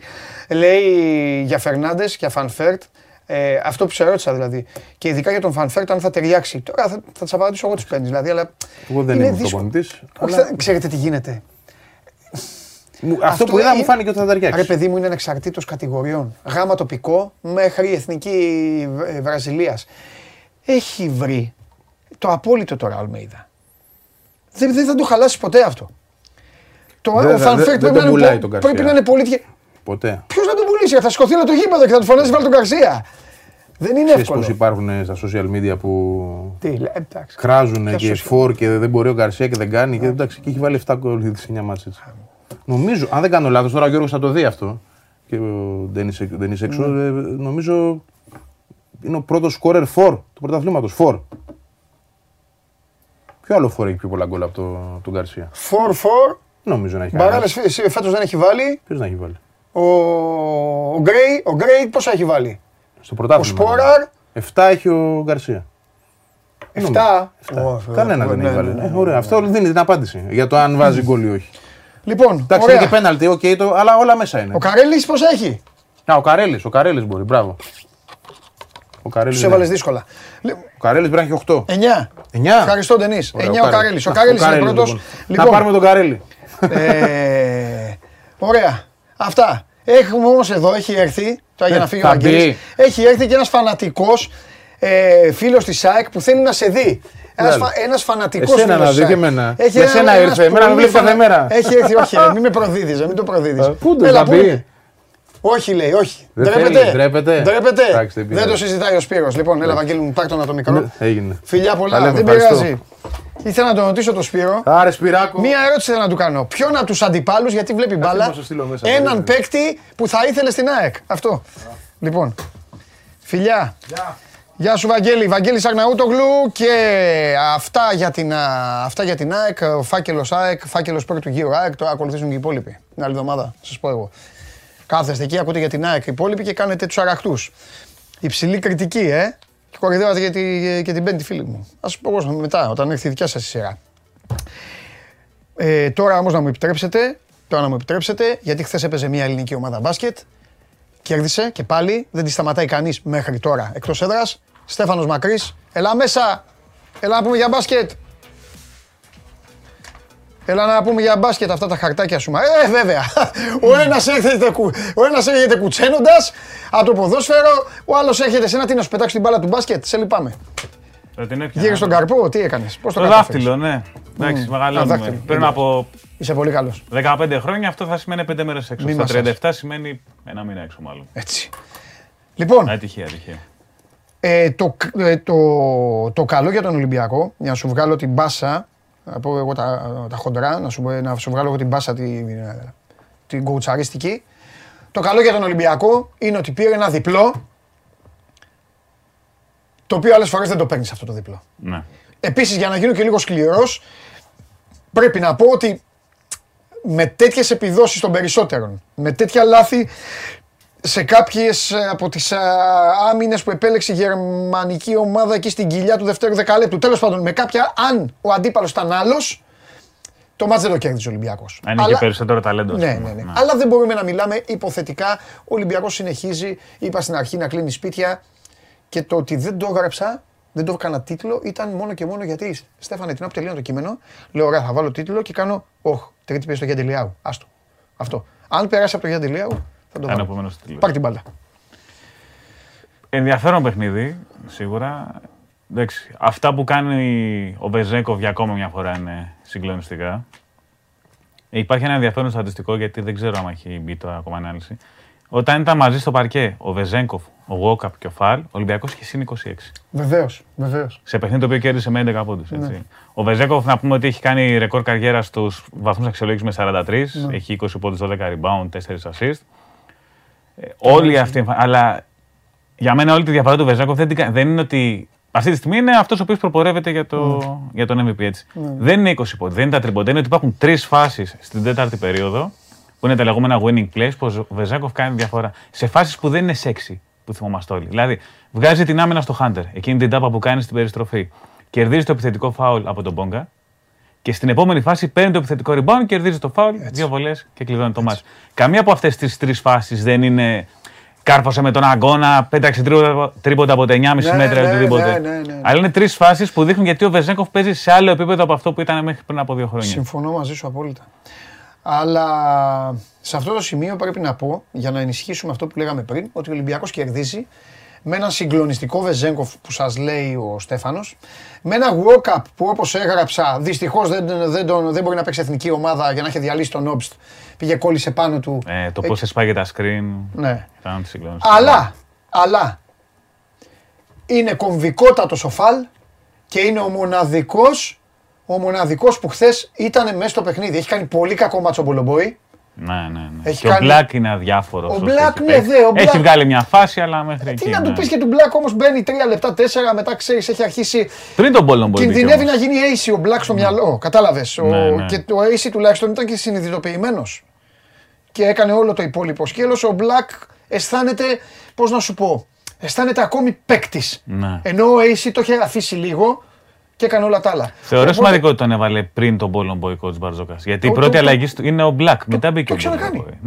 Το κάνει συχνά. Αυτό δείχνει ότι επειδή θέλει να τον στηρίξει, να το δείξει. Ναι. Απλά ήταν άσχημα. Ήταν κακή. Έμεινε μόνος στο Φαλ και εκεί είναι μεγάλο ρίσκο να ξέρεις. Να μένει μόνος στο Φαλ.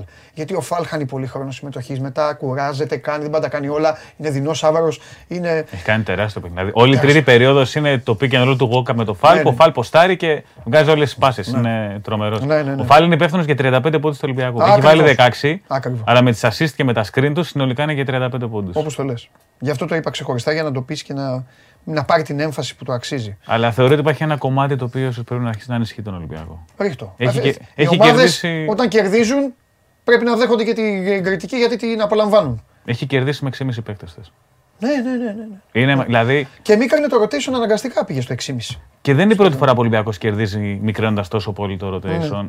Κάποια στιγμή πρέπει κάποιος άλλος παίκτης να δώσει το κάτι παραπάνω. Έχει δώσει σε κάποια μάτς στην αρχή ο Πίτερς, έχει δώσει ένα ματσοκάνο. Ο Ολυμπιακός θέλει συνέπεια τώρα για να πιάσει τους στόχους που έχει θέσει ο ίδιος. Πολύ σωστά και πρέπει να είμαστε σκληροί. Και είναι Νοέμβριος. Κάναν μέχρι τώρα δεν. Καλή είναι η προσπάθεια επικοινωνιακά όλων μέσω της Basket League. Διαβάζω εγώ παντού, ακόμα και στο 24. Ο Κάναν το ξέσπασμά του, ο Έτσι το ξέσπασμά του. Ο Κάναν μέχρι τώρα στην Ευρωλίγκα έχει δώσει 2 καλές ενάρξεις, 3 λεπτές. Ναι, μία χθες και μία με την Παρτίζαν και τίποτα άλλο. Ο Πίτερς έχει αποκτηθεί, θα το πω όσο σκληρό κι αν είναι, εσύ θα το πιάσεις κατευθείαν γιατί είσαι μπάσκετμαν. Ο Πίτερς έχει αποκτηθεί για να είναι καλύτερος του περσινού Πρίντεζη. Ναι, ξεκάθαρα. Εκεί τώρα ανεβαίνει η πρώτη ζυγαριά. Ο Πίτερς είναι καλύτερος του περσινού Πρίντεζη. Αν ναι, με τέτοιο Βεζένκοφ, ο Ολυμπιακός είναι εντάξει. Αν όχι, υπάρχει πρόβλημα. Οπότε γι' αυτό το βλέπει ο Μπαρτζόκας. Μακίσικ είναι αρκετά πεσμένος μέχρι στιγμή. Μακίσικ, δεν γίνεται να περιμένει τον Παναθηναϊκό. Ναι. Γιατί το λέω γιατί με τον Παναθηναϊκό κουμπώνει, ρε παιδί. Ναι. Βγαίνει. Και κακά τα ψέματα έτσι κερδίζει και τα συμβολέα του.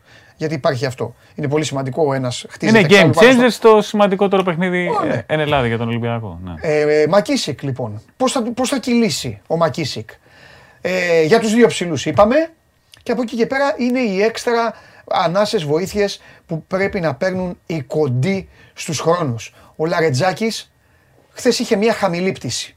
Έχει βάλει το κρίσιμες βολές, ναι. Αλλά έχει χαμηλή πτήση. Αλλά και τι να του πεις. Έχει πάει στο Βέλγιο που παίζαμε και μαζί με τον Παπα-Νικολάου και τον Λούτζι έπαιξαν 2 μέρες μπάσκετ για να προκριθεί η εθνική. Και γιατί έχει παίξει ρόλο και αυτός στον Ολυμπιακό. Ότι αυτοί οι 3 που ο Παπα-Νικολάου θα το κάνει το σωστό, γιατί είναι σκυλή, ήταν 3 μέρες πριν στο Βέλγιο. Όμως δεν βγαίνουν οι χρόνοι προσφοράς. Και εδώ ποιος ξανάρχεται ο Κάναν. Γιατί ο Ντόρσεϊ μπορεί να λέγανε «Έλα μωρέ ο Ντόρσεϊ που έκανε τα δικά του, έλα ο Ντόρσεϊ που έκανε το ένα, έλα ο Ντόρσεϊ». Αλλά ο Ντόρσεϊ του λέγε και τους Λούκα, σε εισαγωγικά, «Ξεκουράσου, ξεκουράσου και θα πάρω την μπάλα και κάτσε και στον πάγκο. Ο Γουόκ απ' έξω, θα παίξουμε, θα κάνουμε». Ο Ντόρσεϊ έπαιζε 27 λεπτά και έβαζε. Ο Κάναν ακόμα δεν. Είναι διαφορετική παίκτες βέβαια έτσι. Τώρα διαφορετική παίκτες είναι, αλλά το θέμα είναι ότι έγιναν μεταγραφές. Ότι έχουν γίνει αυτοί. Αυτό είναι το ρόστερ τώρα του Ολυμπιακού. Τι να κάνουμε. Οπότε αυτά είναι και πρέπει να τα λέμε και τα πάντα. Και είναι καλό. Η τύχη του Ολυμπιακού είναι ότι τα λέμε με ένα καλό ρεκόρ και με μια ομάδα που πάει έξω και κοπανάει. Το 6-2 του Ολυμπιακού δεν το συζητάμε. Αν του έλεγες στο Ολυμπιακού ότι με αυτό το πρόγραμμα που έχει. Δηλαδή με Μπαρσελόνα, με Ρεάλ, με Μπασκόνια έξω κτλ. Θα έχει 6-2 μετά από 8 αγώνες. Τον έτοιμο θα το παίρνει. Ναι. Το ότι αυτές οι 2 τις ήρθαν από Μονακό και από Βαλένθια μέσα, που με τη Βαλένθια είναι γκέλια. Ναι. Απλώς έχει κάψει ένα κανονάκι ο Ολυμπιακός. Εντάξει, εγώ δεν το βλέπω έτσι, γιατί νομίζω ότι η Βαλένθια μπορεί να πάει την κερδίσει εκεί. Δηλαδή, απλώς, εγώ δεν συμφωνώ αυτό που λένε ότι. Αχ, πήγαν στα σκουπίδια οι νίκες ή εκτός. Όχι, δεν το θεωρώ σκουπίδι. Στη Μαδρίτη και στο Παλάου Μπλαουγκράνα μπορείς να κερδίσεις. Μπορεί να κερδίσουν όλοι. Ενώ τη Βαλένθια, ακόμα και τη Μονακό, μπορεί να τη συνεχίσει. Δεν θα το κάνει. Απλώς το ξεκίνημα με 6-2 του Ολυμπιακού και να δούμε τη διαβολοβδομάδα που ο Ολυμπιακός έχει την καλύτερη παράδοση διαβολοβδομάδα στην ιστορία της EuroLeague. Ναι, όπως έχω γράψει είναι διαβολοβδομάδα. Ναι, ακριβώς. Δηλαδή ο Ολυμπιακός έχει κάνει παραδοσιακά, έχει καλές διαβολοβδομάδες. Ναι. Δηλαδή το 6-2 άμα γίνει 8-2 δεν το συζητάμε το ότι ξεκινάμε. Αλλά και 7-3 να είναι. Ναι. Δεν είναι κακό. Ναι. Αλλά παίζει με 2 ομάδες οι οποίες είναι λίγο γρήγορες, είναι λίγο. Δεν θέλω να ακουστώ ο μίζερος γιατί μιλάμε για ελληνικές ομάδες. Απλώς με 6,5 παίκτες σεζόν δεν βγαίνει και είναι Νοέμβριος. Δεν βγαίνει, έχεις δίκιο. Είναι ξεκάθαρο. Ο Πίτερς έχει έρθει για κλόνος του Βεζένκοφ προκειμένου όταν ξεκουράζεται να δίνει ακριβώς τα ίδια και αυτά που δίνει ανοίγοντας το γήπεδο είναι πράγματα που ο Ολυμπιακός δεν τα έχει πέρυσι. Να έχει το 4 του γιατί και μόνο ότι άμυνα πρέπει να πει ότι πρέπει να μαρκάρει στα 7,5 μέτρα το 4 ανοίγει όλους τους χώρους. Γι' αυτό μπορεί να παίξει ο Σλούκας pick and roll με το center, γιατί το παίκτης του μαρκάρι του Πίτερς δεν μπορεί να κλείσει μέσα. Αρκεί όμως να έχει την ίδια ισορροπία και πίσω. Να έχει έστω τη μισή συνεισφορά του Βεζένκοφ στα rebound. Με 2 λόγια να έχει την ενέργεια του Βεζένκοφ στο 70%. Ναι. Αν το έχει αυτό, όλα καλά. Αλλά πρέπει να το. Τέλος πάντων. Χθες ο Ολυμπιακός, όταν η Μπάγεν έχει το σχήμα με τους 5 δίμετρους. Και τους 2 θέλω εγώ βέβαια σε ορισμένα μάτς, το έχω πει. Έχει λαθέψει ο Μπαρτζόκας με τη Βαλένθια που δεν το έκανε. Το είχε κάνει με τη Μονακό, δεν πειράζει. Μονακό άλλο μπάσκετ. Crazy team και με τη Βαλένθια θα έπαιρνε πράγματα. Δεν είναι άσχημο όταν παίζουν και 2. Σε ειδικές συνθήκες. Φαντάζομαι κάποια στιγμή θα χρησιμοποιηθεί. Απλώς άμα παίζουν μαζί σημαίνει ότι πλέον μικραίνει ακόμα περισσότερο χώρο για το Μακίσικ. Και φαντάζομαι ότι είναι κάτι το οποίο το έχει υπόψη. Ο Ολυμπιακός θες πάντως με την πεντάδα της δεύτερης περίοδου έχει χάσει 7 με την rebound. Ναι. Έχει 11 επιθετικά rebound η Μπάγκεν, τα 7 τα πήρε στη δεύτερη περίοδο, ναι, όταν και έκανε αυτή την αναμπομπούλα με τα ψηλά τα σχήματα, με τον Μπόγκα στον Άσο, που είναι πολύ ιδιαίτερη περίπτωση παίκτη κτλ. Ο Βάσο Μαλιάς. Ναι. Είναι ωραία περίπτωση. Είναι 99, είναι 23 χρονών. Δηλαδή τον βλέπουμε έτσι. Επειδή κάποιοι τον παρακολουθούν από τα 16 του, που τρομοκρατούσε την εθνική τότε στα παιδικά και στα εφηβικά, στα ευρωπαϊκά. Είναι ενδιαφέρουσα περίπτωση παίκτη. Ωραία. Λοιπόν, τι άλλο έχουμε. Έλα, λοιπόν, εγώ ξεκινάω. Ναι. Πανεύκολη νίκη. Πανεύκολη νίκη δευτέρου ημιχρόνου πιο πολύ, αλλά σχετικά εύκολη. Η Έφες 96-86 στην Μπαρτσελώνα. Ναι, ο Κλάιμπεν, ο Μίτσης γενικά τραβήξανε. Η Μπαρτσελώνα έχει τα θέματα. Τώρα το σκηνικό με τον Γιασκεβίτσιους και με τον Γκάλινιτς, εντάξει, αυτά είναι και κάτι τεχνητές κρίσεις. Ο Γιασκεβίτσιους έχει δουλέψει σε διπλασίους προπονητές, που τους αρέσει να κάνουν και τεχνητές κρίσεις όταν είναι η φάση. Ναι. Περιμένω ακόμα το μύρο της Μπαρτσελώνα, σίγουρα θα είναι άλλη ομάδα και πώς θα προσαρμοστεί.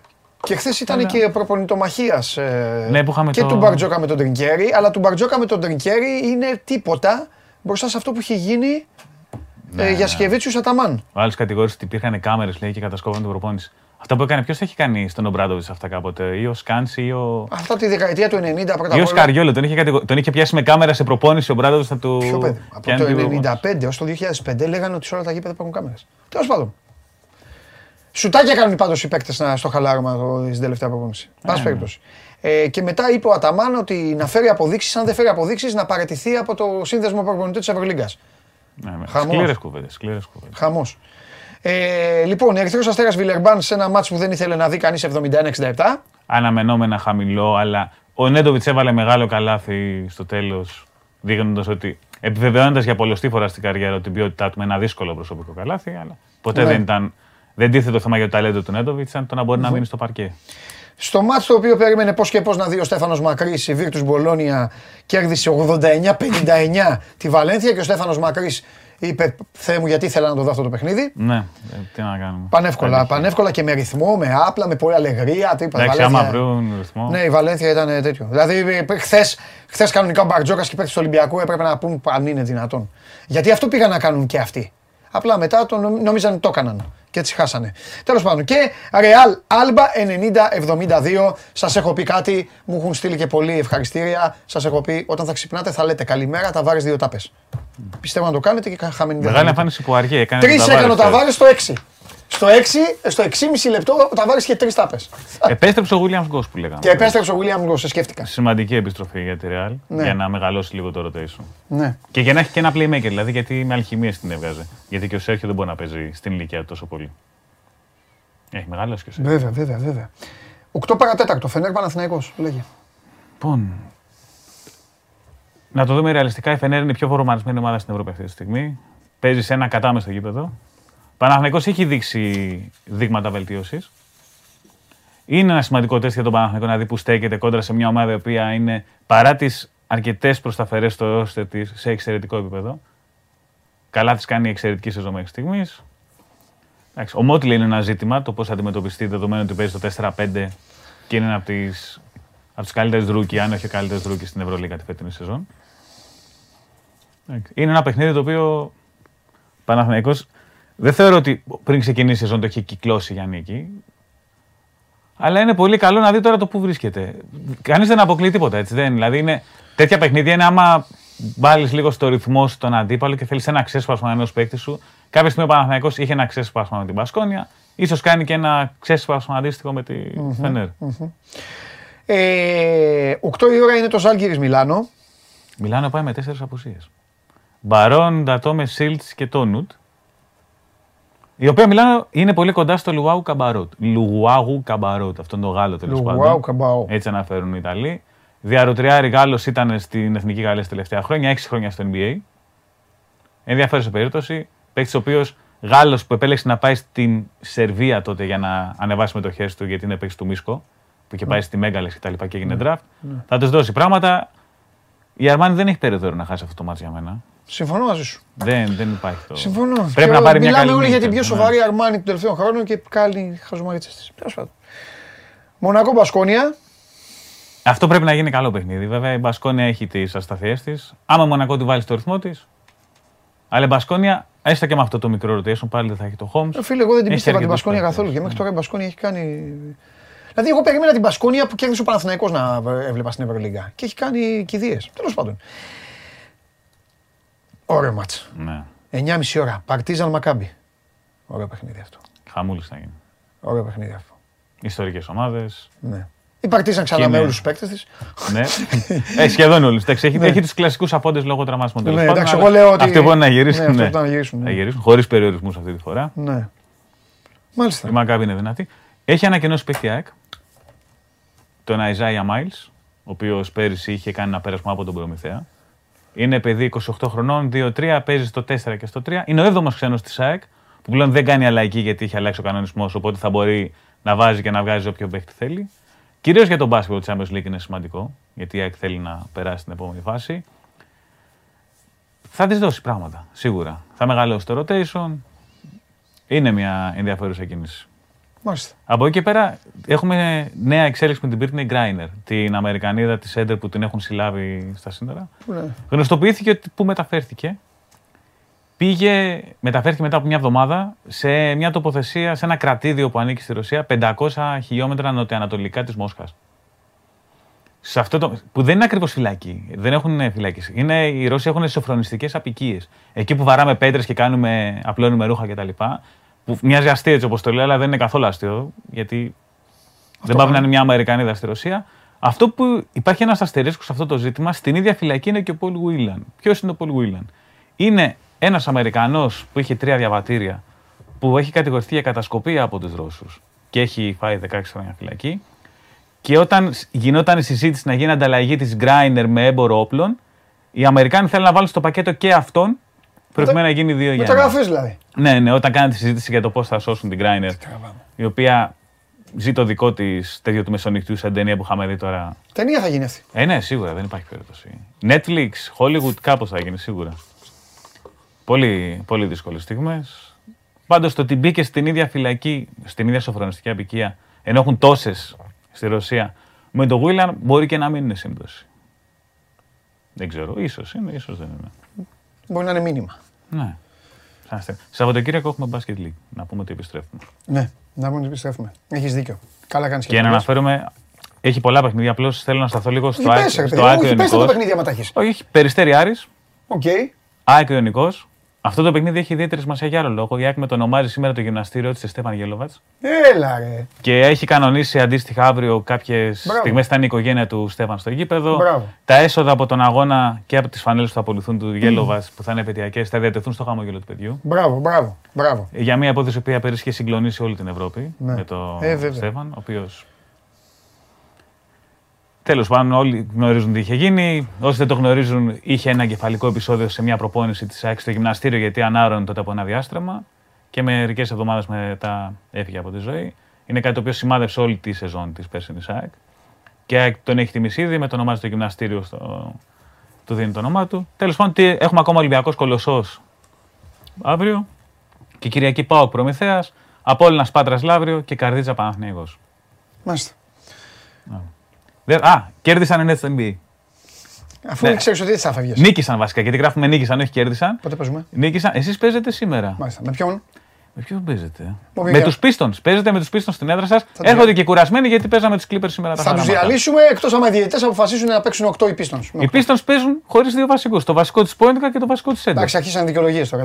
Δεν αντέχετε τις νίκες των Lakers. Τι να κάνουμε. Φιλιά πολλά, Στέφανε, ευχαριστώ πάρα πολύ. Στέφανος Μακρύς, ασταμάτητος, και εμείς εδώ είμαστε. So must go on. Προχωράμε, καλπάζουμε, πάμε. Κατέβασε το νέο app του Sport24 και διάλεξε τι θα δεις. Με το My Sport24 φτιάξε τη δική σου homepage επιλέγοντας ομάδες, αθλητές και διοργανώσεις. Ειδοποιήσεις για ό,τι συμβαίνει για την ομάδα σου. Match Center, Video Highlight, Live εκπομπές και στατιστικά για όλους τους αγώνες. Μόνο αθλητικά και στο κινητό σου με το νέο Sport24 app. Κατέβασε το. Κατεβάστε το application του Sport24 για να τα έχετε ακόμη πιο κοντά, να μας έχετε ακόμη πιο κοντά σας, να μας έχετε περικυκλωμένους δηλαδή, να μην σας ξεφεύγουμε. Έτσι δεν είναι? Μπράβο. Λοιπόν, έλα, τελειώνουν οι όμιλοι. Άντε να σας πει ο Τσάρλι, σας έχει πει μέχρι τώρα τι να κάνετε, τι να συνδυάσετε, τι να φτιάξετε. Δείτε και αυτό.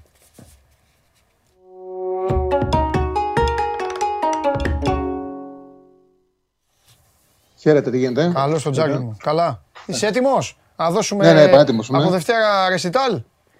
Ναι, ναι, ξεκινάμε. Καταρχάς, μια φορά τα δύο χρόνια πρέπει να το κάνω. Γιατί αξίζει. Γιατί αξίζει.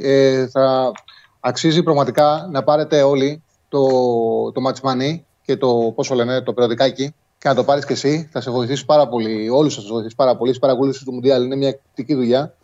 Και πραγματικά κάνει την παρακολούθηση της διοργάνωσης πολύ πιο απλή, ακόμα και για κάποιον που δεν παίζει στοίχημα. Βοηθάει πάρα πολύ. Είναι εξαιρετική δουλειά. Ωραία. Να το πάρεις. Θα σε βοηθήσει πολύ περισσότερο από όσο νομίζεις. Να το πάρεις μόλις φύγει. Δεν το ξεχάσεις. Όχι, θα πάρω, βέβαια. Θα σου στείλω φωτογραφία.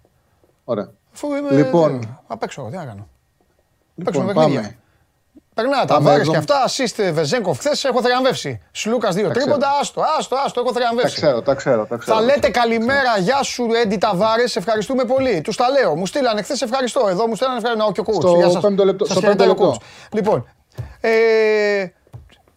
τρεις τάπες έκανε, καλημέρα, ξεκινάει το μάτς και κάνει Παντελή για σένα, πάρ' μία. Μπαίνει ο άλλος, Παντελάρα μου για σένα και αυτή η δεύτερη. Μετά έχω και μία. Θα αρχίσω να τον παίζω τώρα over 2,5 θα πέσει λίγο καιρό. Εγώ εκεί την ώρα είχα αγώνα και είχα 2 στις 3 βολές, 2 στα 5 δίποντα, 9 αμυντικά, 3 επιθετικά rebound. Σημασία έχει ότι μαζεύεις τα σκουπίδια. 6 πόντους, 12 rebound είναι επίδοση Αμερικάνου σέντερ. Εννοείται, δεν κατάλαβα. Ναι, Σάγκλι μου, ναι. Έτσι σε θέλω. Για λέγε. Λοιπόν, πάμε. Πάμε στον 7ο όμιλο. 7ο όμιλος. Είναι για Βραζιλία, Σερβία, Ελβετία. Ναι. Οι 3-4 ήταν ήδη που ήταν και το 18. Η μόνη διαφορά είναι ότι τότε παίζει το Κοσταρίκα, τώρα είναι το Καμερούν. Την δεύτερη θέση τότε την είχε πάρει η Ελβετία. Είχε καταφέρει να κερδίσει με ανατροπή τους Σέρβους. Έχω την αίσθηση ότι οι Σέρβοι έχουν πολύ ταλέντο στο φετινό ρόστερ. Δηλαδή μια ομάδα μεσοεπιθετικά με τον Τάντζιτς δεκάρι. Ναι. Δύο εκ των Βλάχοβιτς, Γιόβιτς και Μίτροβιτς. Ο Μίτροβιτς ήταν και ο βασικός, πιστεύω. Πιθανότατα και ο πρώτος σκόρερ των Σέρβων στη διοργάνωση στην επίθεση και στα άκρα σε μια πλευρά ο Κόσιτς και στην άλλη ο Ζίβκοβιτς, ένα 3-4-1-2 που παίζει ο Σόικοβιτς, που έτσι έχει πάρα πολύ την ψυχολογία. Και οι Σέρβοι έχουν ανάγκη να πηγαίνουν και με καλό προπονητή που το πιστεύουν και με καλή ψυχολογία στο τουρνουά. Πιστεύω ότι μπορούν να πάρουν τη δεύτερη θέση από τους Ελβετούς, που λίγο γερασμένοι είναι σαν ομάδα, και δίνουν να πάρουν την πρόκληση 2-10. Θεωρώ ότι για μένα είναι φαβοροί οι Σέρβοι. Τους Καμερουνέζους δεν τους πιστεύω. Είναι και πάλι με προβλήματα πηγαίνουν. Πάλι έχουν τσακωθεί με την εταιρεία τους, έχουν πάει σε δικαστήρια. Πάντα έχουν θέματα αυτοί. Θεωρώ ότι οι Σέρβοι μπορούν να πάρουν την πρόκληση. Είναι στο 2-10 η απόδοση να περάσουν στον επόμενο γύρο. Στον όμιλο της Πορτογαλίας δίνεται 1-60 η πρώτη θέση με Γκάνα, Ουρουγουάη και Νότια Κορέα και 1-60 τα γκολ. Κοίταξε, ο Σάντος είχε αποτύχει στις προηγούμενες δύο διοργανώσεις να βρει σχέδιο να μπορέσει να αξιοποιήσει τον Μπρούνο Φερνάντες κατά πρώτο λόγο. Έχω την αίσθηση και τον Περνάντο Σίλβα. Νομίζω ότι θα τον βοηθήσει τώρα το γεγονός ότι ο Νέβες της Γουλς κάνει πολύ καλή χρονιά, είναι ο καλύτερος παίκτης και θα παίξει στον άξονα. Δηλαδή θα σπάσει αυτό τον Ντανίλο Καρβάλιο που δεν κουνιόντουσαν αυτοί οι δύο, που είχε στο προηγούμενο γύρο. Και επίσης η προσήκη του Λεάο που δίνει παιχνίδι από τα άκρα, ταχύτητα. Και πιστεύω ότι θα βοηθήσει και πάρα πολύ τον ξένο Ρονάλντο που έχει μεγάλο κίνητρο να παίρνει την μπάλα με παράλληλες πάσεις μέσα στην περιοχή. Ναι. Να πηγαίνει σε εκτέλεση. Νομίζω ότι είναι πάρα πολύ δύσκολο να μην βάλουν τα περισσότερα γκολ στον όμιλο οι Πορτογάλοι. Και δίνεται στο 1,60. Μάλιστα. Θα ξεφύγουν οι Πορτογάλοι στα γκολ. Για να δούμε. Οπότε από ομίλους είναι η πρόκληση από τον 7ο όμιλο της Σερβίας στο 2-10 και τα περισσότερα γκολ στον 8ο όμιλο οι Πορτογάλοι σε απόδοση είναι 1,60. Και για την πρεμιέρα. Εκεί είναι εντάξει, που έχω βάλει εγώ την Ουρουγουάη, Να περάσει, έχεις βάλει. Ναι, να περάσει, ναι. Λογικά Πορτογαλία, Ουρουγουάη θα περάσει. Την είχε καλά γι' αυτό, τέλος πάντων. Για πάμε. Ναι. Λογικά δεν πιστεύω ότι η Γκάνα και η Νότια Κορέα θα τους πάσουν το δίδυμο, αλλά σε αυτή τη διοργάνωση ποτέ δεν ξέρεις. Ποτέ δεν ξέρεις. Και ειδικά αυτοί είναι ότι οι Κορεάτες τρέχουν, κάνουν. Τώρα. Βέβαια, αν έχουν το φίλο σου μπροστά επιθετικό, δύσκολα θα βάλουν γκολ, αλλά τέλος πάντων. Ναι, για πες. Τον Χουάγκα. Ναι, όπως παίζει. Όχι γκολ, ούτε ένα στάρτο. Φαντάζεσαι. Κάντε εικόνα. Λοιπόν, για να μην λέμε για το παιδί, γιατί εντάξει, έχει πει και ο Τσάρλι για την καριέρα του, αλλά τώρα θα σας πω κάτι να γελάσουμε λίγο. Κάντε εικόνα τον G.I. Joe, το φίλο μου, του Ολυμπιακού όμως, με τους αμυντικούς Ουρουγουάης. Που ξέρεις, θα τον κοιτάνε έτσι. Αυτό σου.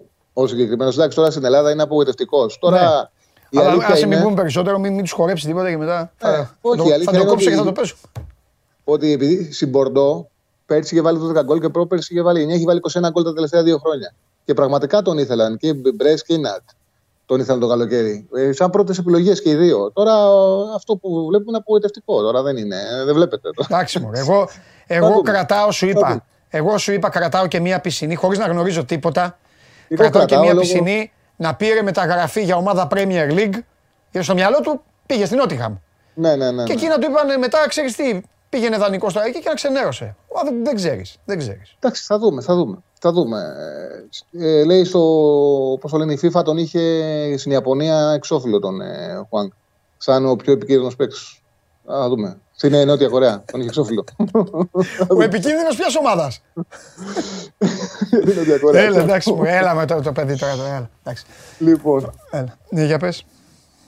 Είναι αντιρρησικό το ζευγάρι της πρεμιέρας. Ήταν πιο ωραία μωρέ όταν παίζαν οι κάτοχοι. Γιατί πάντα ο κάτοχος ήταν καλή ομάδα και περιμέναμε να το δούμε. Τα τελευταία χρόνια έχουμε βάλει τους. Βάζουν τους οικοδεσπότες. Τους οικοδεσπότες. Πριν 4 χρόνια είχε το Ρωσία, Σαουδική Αραβία. Τώρα μας έχει τύχει ακόμα χειρότερο. Όχι μόνο αυτό. Έπαιζε ο κάτοχος και τις περισσότερες φορές γκέλαρε. Γκέλαρε, κολλά. Δεν είχε πολύ ενδιαφέρον. Πάρα πολύ ενδιαφέρον. Ναι. Μας το χαλάσαν αυτό. Τέλος πάντων. Κοίταξε, το Κατάρ δεν μετριέται εύκολα. Τώρα λένε ότι ένας δημοσιογράφος από το σημερινό και είπαν ότι έχει πιάσει τους παίκτες του, ότι έχουν πιάσει 7 παίκτες. Οκ, δεν αποκλείεται να προσπαθήσουμε να τους πιάσουμε. Εγώ πιστεύω θα γελάσουμε. Αυτό το μήνα θα γελάσουμε με τέτοια πολλά. Τέλος πάντων, ο σημερινός πάντως τώρα ποδοσφαιρικά καθαρά έχει στα τελευταία 13 ένα ρεκόρ 4-8-1. Δεν σκοράρει εύκολα. Δεν βάζει εύκολα γκολ. Δηλαδή έχει κρατήσει το 0-9 από τα 13 τελευταία παιχνίδια. Επίσημα και φιλικά. Έχει δώσει 5 φιλικά από το καλοκαίρι, τα 4 τα έχει φέρει 0-0 και κέρδισε την Δομινικανή Δημοκρατία 1-0. Δηλαδή δεν έχει εύκολο γκολ. Ναι. Το under 2,5 είναι δύσκολο να σπάσει και δίνει σε 1,55. Το λέω μπορεί να το παίξει κάποιος με τους Άγγλους την Δευτέρα το μεσημέρι και μετά με τους Ολλανδούς, γιατί δεν παίζει και ο Μανέ με τη Σενεγάλη. Οπότε μπορεί κάποιος εύκολα να κάνει με το under 2,5 αυτή την τριάδα και να δει το match. Σωστό. Και να μην περιμένει να μην μπει γκολ, να πάει κανένα βόλτα. Τώρα από εκεί και πέρα, επειδή το 0-0 στο δίνουν οι εταιρείες το ποντάρισμά σου πίσω, που είναι πολύ πιθανό, αν κερδίσει ο σημερινός, που θεωρητικά είναι η καλύτερη ομάδα, ή 0-1 θα το πάρει, άντε να το πάρει 0-2. Δηλαδή το 0-1 στο 5,70 με 6,20, το 0-2 είναι από 10,25 μέχρι 10,75 το είδα στις μεγάλες εταιρείες. Και το ξαναλέω, το 0-0 που είναι πιθανός, σου δίνουν πίσω το ποντάρισμα. Οπότε, άμα κάποιος θέλει να δει Κυριακή απόγευμα, δεν έχει τίποτα άλλο. Και ένα μικρό στοίχημα να το παρακολουθήσει. Αν φύγει το 0-0 και το πάρει ο σημερινός, το 0-1-0-2. Τώρα, άμα τα πάρουν παίκτες του σημερινού, δεν ξέρω τι μπορεί να γίνει. Καλό. Άμα οι κατηγορίες είναι αληθινές, καλύτερα να το αποφύγουμε αυτό το σημείο. Έλα, μωρή, πλάκα κάνουμε. Αυτά. Φιλιά! Γεια. Τη Δευτέρα θα έχουμε περισσότερα. Βέβαια. Γεια σου, Άγγλη μου. Λοιπόν. Τι έχουμε να ακούσουμε, εγώ το περιμένω αυτά. Τι έχουμε να ακούσουμε. Αυτό το Μουντιάλ μόνο με τις εκδρομές του κ. Χατζιωάννου μπορεί να συγκριθεί. Χειμωνιάτικα όλα. Σήμερα κλείνουμε και το πακέτο εκδρομών. Προχθές έκανα τις καταγγελίες, τον κατακεράβνοσα. Χθες όμως έφερε φοβερές φωτογραφίες μου. Βέβαια. Βλέπω συνέχεια τη χθεσινή εκπομπή για να βλέπω τις φωτογραφίες μου. Με έφτιαξε εδώ ο διευθυντής του Brand Experience. Με έφτιαξε πολύ. Ωραίος ήσουνα. Καλός ήμουν. Αυτή τη στολή, το γαλάζιο, τη φάση εκεί. Ναι, ήμουνα λίγο πολεμιστής. Για το mail σου, να έρθουν τα κορίτσια σου για να τι πρέπει να δούμε που θα τα βάλουμε. Δεν θέλω να διαβάζεις τα mail μου την ώρα της εκπομπής. Μόλις βλέπω Χρήστο Χατζιωάννου, εγώ μπαίνω πάντα. Γιατί ποτέ δεν ξέρω τι μπορεί να κρύβεται εκεί πίσω. Τα έχουμε μαρκάρει σωστά, ο κύριος Ματίκας τα έχει μαρκάρει σωστά. Αλλά δεν με ερώτησε, οπότε θα κάνω αλλαγές. Τους είπες ότι θα γίνουν αλλαγές εδώ? Όχι, θα γίνουν σίγουρα αλλαγές, γιατί δεν ξέρω τι έχει κάνει ο κύριος Ματίκας. Για παράδειγμα, εγώ έχω το Θεό πίσω. Ναι, ο Θεός δεν αλλάζει. Αλλά ας πούμε. Τώρα που με δείχνει και δείχνει εσένα με Στέφανο Τσιτσιπά, εκεί πρέπει να μπει κάτι δυναμικό. Καταλάβες, οπότε μπορεί να μου φέρει ένα πλατινί. Τον πλατινί θα τον ρίξουμε για όλα αυτά που έχει κάνει ως παράγοντας. Τον έχουμε βάλει ως παίκτη, αλλά θα τον. Ή εδώ που είναι ο άλλος Θεός. Θα μου βάλεις κι άλλη σκουαντρατζούρα. Παρότι δεν είναι στο Μουντιάλ. Γιατί μου έχεις εκεί πέρα την εμφάνιση. Η εμφάνιση μπήκε για να κάνει κοντέρας σε τέτοιο. Δεν ήθελα, ήθελα εμφάνιση Αγγλίας εγώ. Εγώ έχω τρεις ομάδες. Είμαι Ιταλία, Αγγλία και Ουρουγουάη. Τίποτα άλλο όμως. Είμαστε μαζί στα δύο. Βέβαια, αυτές τέτοια. Αλλά τρίτη δεν έχω. Ναι. Και αυτά τα Βραζιλία δεν μου λένε κάτι. Θα σου πω ούτε εμένα. Θα σου πω λοιπόν γιατί είμαι Ουρουγουάη. Γιατί λόγω του αντικειμένου που ασχολούμαστε είμαι για δύο λόγους. Πρώτον, γιατί όταν έχει Κόπα Αμέρικα, εσύ τρώει κάτι να είσαι. Για την αλητεία είσαι. Και ο δεύτερος λόγος είναι ότι δεν υπάρχει στην Ουρουγουάη από το γυροκομείο ο 95χρονος με δύο μασέλες και αναπληρωματική μασέλα μέχρι τα μεευτήρια που τα παιδάκια γεννιούνται, ξέρουν όλοι ποδοσφαίρο. Είναι η χώρα του ποδοσφαίρου. Η Ουρουγουάη είναι παγκοσμίως. Και η Λιθουανία του μπάσκετ. Η Ουρουγουάη. Οπότε τιμή και δόξα. Για βρεφονιπιακούς, ήμουν χθες σε συγκέντρωση γονέων και κηδεμόνων στον παιδικό σταθμό. Μάλιστα. Σούρχιαντε. Εσείς κάντε με εικόνα εκεί. Χ2, διπλή ευκαιρία. Κύριε Διαμαντόλη, σας είπα μάλιστα. Καλά, καλά. Μέιλ, ο κύριος Χατζιωάννου θα λέω, μου στείλε mail. Θα σου λένε για το παιδί σου και εσύ, ναι. Όχι, άμα μου λένε για το παιδί, όχι, μου λένε για το παιδί, θα συμμετάσχω. Αλλά άμα λένε τα άλλα μόνοι τους, αυτά που λένε. Λοιπόν, τελευταία μέρα που θα μιλήσουμε για την εκδρομή. Ναι. Γιατί από Δευτέρα θα λέμε για Μουντιάλ ούτως ή άλλως. Έχεις περάσει ωραία όλες τις μέρες που έχεις έρθει. Πάρα πολύ ωραία. Έχω αρχίσει και συνηθίζω. Έλαξε το Μουντιάλ. Ναι, για πες. Κοίτα. Αφήσαμε για το τέλος κάτι το οποίο εγώ συνήθως το βάζω στην αρχή. Γιατί πριν. Κόκκιφη τον πάντων. Όταν κάναμε το ρεπεράζ της εκδρομής, 8 μήνες πριν είχαμε πάει στην Ορεινή Αρκαδία, το πρώτο πράγμα που κάναμε ήταν να πάμε να φάμε. Να δούμε πού θα φάμε και τι θα φάμε. Αλλά το θέμα είναι ότι οργανώσαμε έτσι την εκδρομή που από τη στιγμή που φτάσανε στο σπίτι της 24 μήντε να πάρουν το πούλμαν, ή 18 όπως τους λες. Γίγαντες. Α, χθες τους είπες και ρεμάλια, ναι. Ρεμάλια, ναι. Τα 18 ρεμάλια λοιπόν όταν ήρθανε στο σπίτι της 24 Media, ξεκινήσαμε μπάρες Δημητριακών, μπισκότα, χυμούς, Lidl.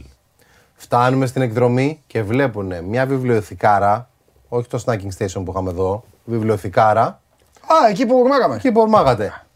Lidl προϊόντα από πάνω μέχρι κάτω, γιατί το καλύτερο snacking το έχουμε πει γίνεται στα Lidl και από τα Lidl με την καλύτερη ποιότητα στις καλύτερες τιμές. Εμείς αυτό το έχουμε ζήσει στο πετσί μας εδώ πέρα και το ξέρουμε, οπότε το λέμε και στον κόσμο.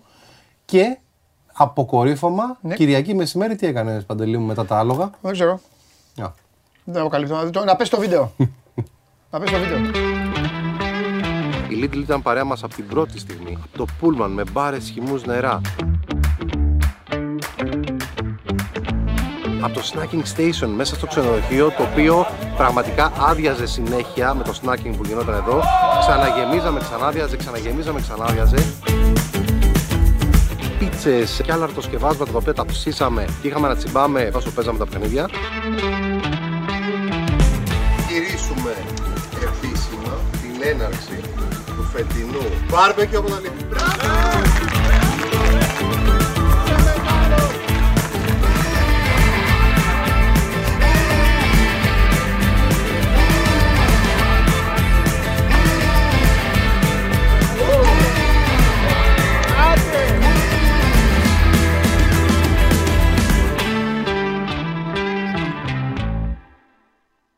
Λοιπόν. Ωραίο το πανοραμικό. Φανταστικό το πανοραμικό. Θες να πεις κάτι πάνω στο βίντεο, γιατί έχω ετοιμάσει εγώ κάτι για τον κόσμο. Όχι, δεν θα πω κάτι. Ωραία. Παρακολουθήσα ένα φοβερό βίντεο από όλο αυτό το σκηνικό που παρουσίασε με την αμέριστη βοήθεια και συμπαράσταση της Lidl βέβαια ο κύριος Χατζιωάννου. Όπως μπορέσατε να διαπιστώσετε στο βίντεο, κάποιος έλειπε. Στο βίντεο κάποιος έλειπε. Και γιατί έλειπε, και επειδή έχω τους φανατικούς μου, δεν μπορώ να τους αφήνω ανικανοποιητούς, για ένα λόγο έλειπε. Αυτόν. Έτσι, μπράβο.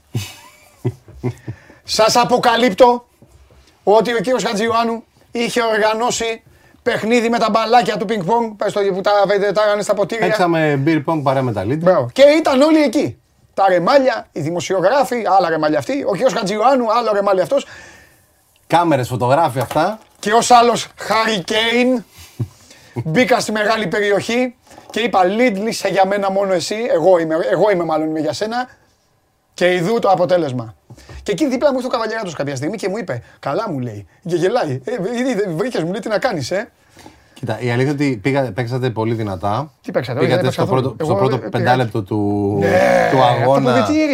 Και πήγατε και ο Καβαγεράτος είδε γεμάτο το μπουφέ. Η αλήθεια ότι ο μπουφές γέμιζε και ξαναγέμιζε. Τι είχαμε εκεί πέρα, φοβερό μπάρμπεκιου από τα Lidl. Γιατί έχουν πολύ καλές κοπές κρεάτων και premium και απλές για όποιον θέλει.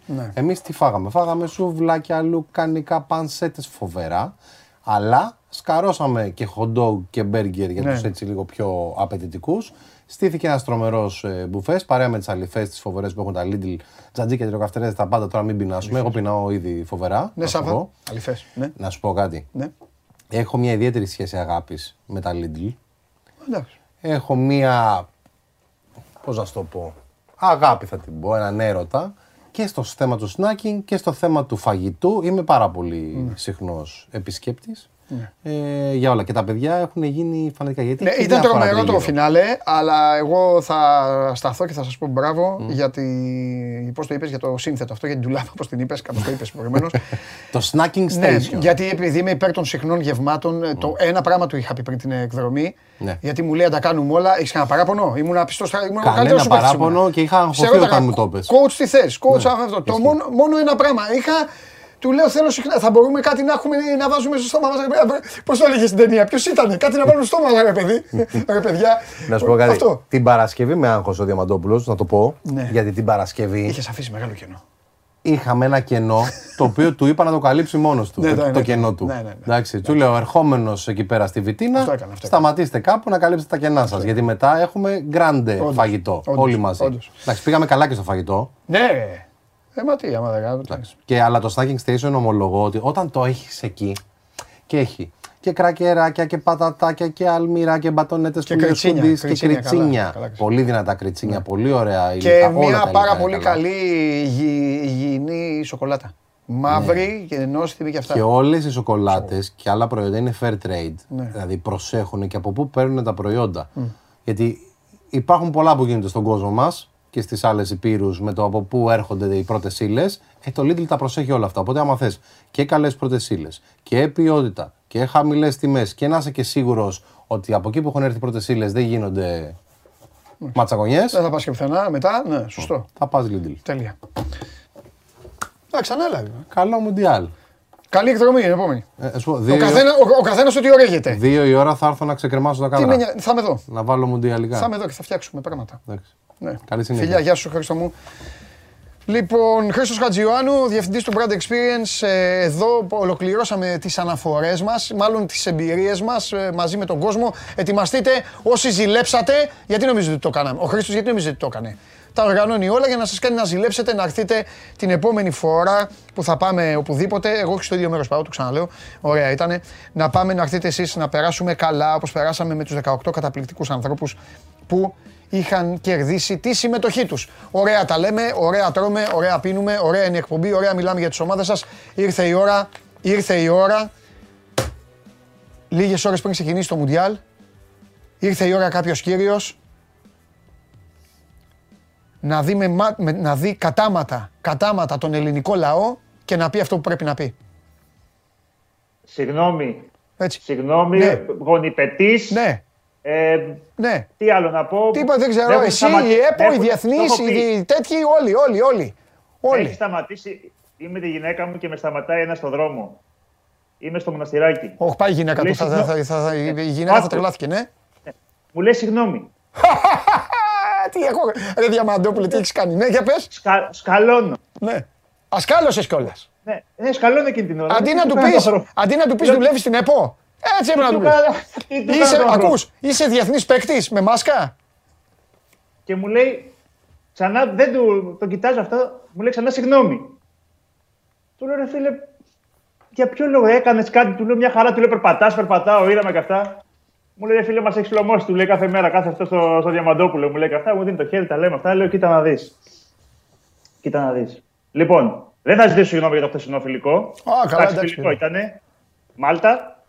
Εντάξει, εμείς δεν θα είμαστε στο παγκόσμιο κύπελλο αυτό του Κατάρ. Θα προσπαθήσουμε να είμαστε στο Euro της Γερμανίας το 2024. Τι να κάνουμε τώρα. Μπράβο. Δεν θα πληρώσω απογέτη τα μαρτήματα των προηγούμενων. Μάλιστα.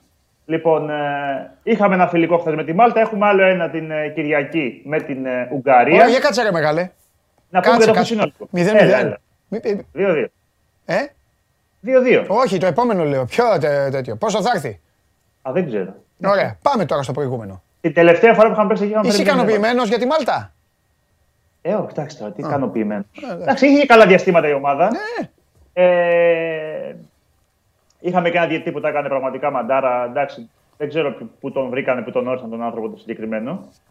Θα μου πεις παράπονα για τη διαιτησία σε φιλικό με τη Μάλκα στη Βαλέτα, είναι αστείο και μόνο το συζητάμε. Οκ, έκανε ολόκληρο Σαββατό προπονητής μας. Είπα ότι θα ησυχάσω ένα μήνα με του διαιτητές από τους άλλους και πλάκωσε αυτό. Μπήκε μέσα ο Πογέτ. Μετά κάνει δηλώσεις. Στη μεικτή έχει το σηματάκι της UEFA από πίσω και το χτυπάει και λέει respect πάνω στο σηματάκι της UEFA. Λοιπόν, και είπε κιόλας ο άνθρωπος όταν σταματήσω να με νοιάζει, τότε καλύτερα να σταματήσω την προπονητική. Α, σωστός. Και από πού είναι, ο Γκουστάβο Πογέτ? Ουρουγουάη που λέγει και ένας δικός μας. Λοιπόν, παρελθόντως έχουν κάνει το πιο ωραίο πρόμο για το παγκόσμιο κύπελλο. Μακράν, το είπα. Μακράν, το κορυφαίο. Εντάξει, οι άνθρωποι είναι το ποδόσφαιρο το ίδιο τώρα. Δεν θα μοίραζαν συγκίνηση. 3-3,5 εκατομμύρια άνθρωποι και έχουν βγάλει τις πανελλαδικές ομάδες. Πού να το βγάλεις εσύ, αγόρι μου, πού να το βγάλεις. Εσύ, αν πάμε στο Μουντιάλ, αν πάμε στο τέτοιο, θα βγάζεις βίντεο. Ο Γουλής θα έλεγε, ο Φωτιάς, ο Τζιομπάνογλου θα έλεγε αυτά. Τέτοιο βίντεο θα βγάζαμε. Γιατί ο Μάνταλος και όχι ο Μπακασέτας, γιατί αυτό. Και θα το βλέπανε οι ξένοι και θα λέγανε. Φοβερή παρουσίαση των Ελλήνων για το Μουντιάλ. 3 λεπτά τσακώνονται. Ποιους έχει καλέσει. Αυτό. Λοιπόν, χθες λείπα παίκτες, είναι βασικοί στην εθνική ομάδα γιατί δεν τους άφησαν τη σύλλογή τους να παίξουν. Το είχε πει και στην έντευξη προπονητής. Μόνο για τους αγώνες του παγκόσμιου κυπέλου ήταν υποχρεωμένες οι ομάδες να δώσουν τώρα τους παίκτες τους, όχι για τα φιλικά. Ναι. Δηλαδή ο Βλάχο Δήμος, ο Μαυροπάνος, ο Μπάλντο, ο Κοτσιμίκας, ο Γιακουμάκης. Δηλαδή παίκτες που λογίζονται αυτή τη στιγμή στην εθνική ως βασική απουσίαζαν. Επομένως είδαμε καινούργια πρόσωπα. Ξεκίνησε με ένα 4-3-3 ο προπονητής. Αν θέλουμε να δούμε λίγο και πώς έπαιξε στο χθεσινό παιχνίδι. Έβαλε τον Μπασχαλάκη στο τέρμα. Το Ρότα έβαλε δεξιά. Χατζηδιάκο Τζαβέλα την άμυνα. Αριστερά το Γιαννούλη. Σιώπη στο 6. Μάνταλο Μπακασέτα εσωτερικούς. Δηλαδή σε ένα 4-3-3 ουσιαστικά. Όπως είπαμε, Χατζηγιοβάνης Πέλκα στα άκρα. Ιωαννίδης στην κορυφή. Ο Ιωαννίδης, ο οποίος εξαργύρωσε το παιδί τις καλές εμφανίσεις του τελευταίου διαστήματος. Είχε φόρα, είχε momentum. Επομένως, του έδωσε την ευκαιρία. Στο δεύτερο ήταν νομίζω και το καλό μας διάστημα, εκείνο στο πρώτο ημίχρονο που βάλαμε ένα γκολ, πολύ ωραίο γκολ με τον Μάνταλο, να δεις τον Μπέλκα, αυτό τον Μπακασέτα. Πολύ ωραίο σουτ. Κλασικό γκολ Μπακασέτα, με αυτές τις βολίδες τα αριστερά σουτ που κάνει. Στην ανάπαυλα έκανε 2 αλλαγές ο Πογέτο, γύρισε σε ένα 4-2-3-1. Βάζει τον Μπουχαλάκη, και βγάζει τον Μπουχαλάκη, τον είσοδο μάλλον Μπουχαλάκη Κουλιεράκη. Ο οποίος έκανε τεπούντο με την εθνική. Είχαμε τον Πασχαλάκη στο τέρμα, Ρότα Χατζηδιάκο Κουλιεράκη, Γιαννούλη στην άμυνα από δεξιά προς αριστερά, Σιώπη Μπουχαλάκη στο 6-8.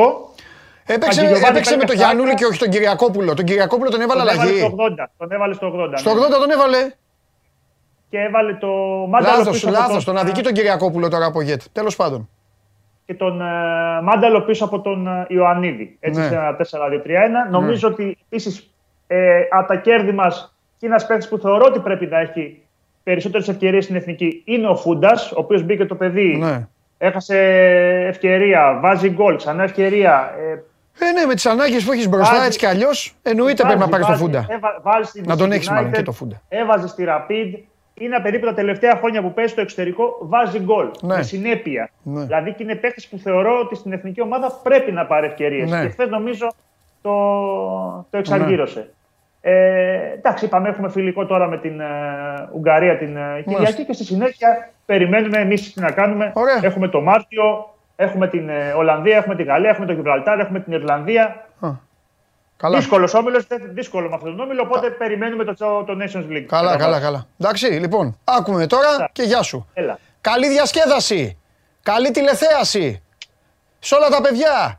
Με κοιτάνε κιόλας. Καλά, σε ορισμένους το έχω πει κιόλας τέτοιο. Άντε, να περνάτε καλά, δείτε Μουντιάλ. Και σας ευχαριστούμε πολύ. Οι Έλληνες πεθαίνουν όσο πιο μακριά πηγαίνουν και σε μέσο όρο βλέπουν εθνική τους ομάδα 2-3 Μουντιάλ και 2-3 Euro. Αυτό. Εντάξει κύριε Σεριώδη, έβαλα και τη μακάβρια στα αγώνα για να αισθανθείτε τύψεις, κοινωνικές τύψεις. Αυτό. Εντάξει, γεια σου. Καλή συνέχεια. Ποια καλή συνέχεια. Καλή συνέχεια.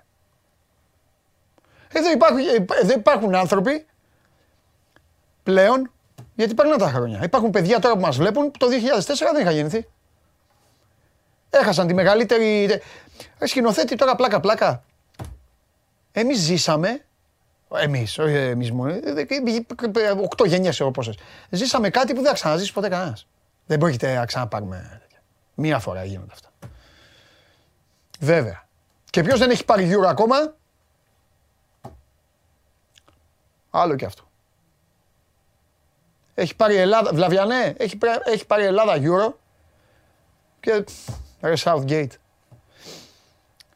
Southgate δεν ξεκινάμε καλά να ξέρεις και θα πας... σκηνοθέτη, γενικό. Southgate, βλέπεις την τηλεόραση, εκεί τη βλέπεις. Στη μία έχει χώρο και στην άλλη πλευρά να ξέρεις. Έχει χώρο και στην άλλη πλευρά. Εντάξει, αυτό έχω να σου πω. Τίποτα άλλο. Λοιπόν...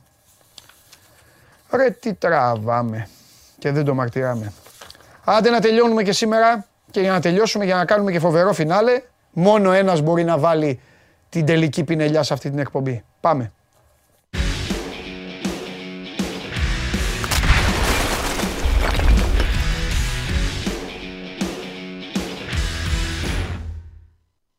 Έλα κορυφαίε μου. Καλό μεσημέρι Παντελή, καλό μεσημέρι. Πώς είσαι? Μια χαρά, μια χαρά.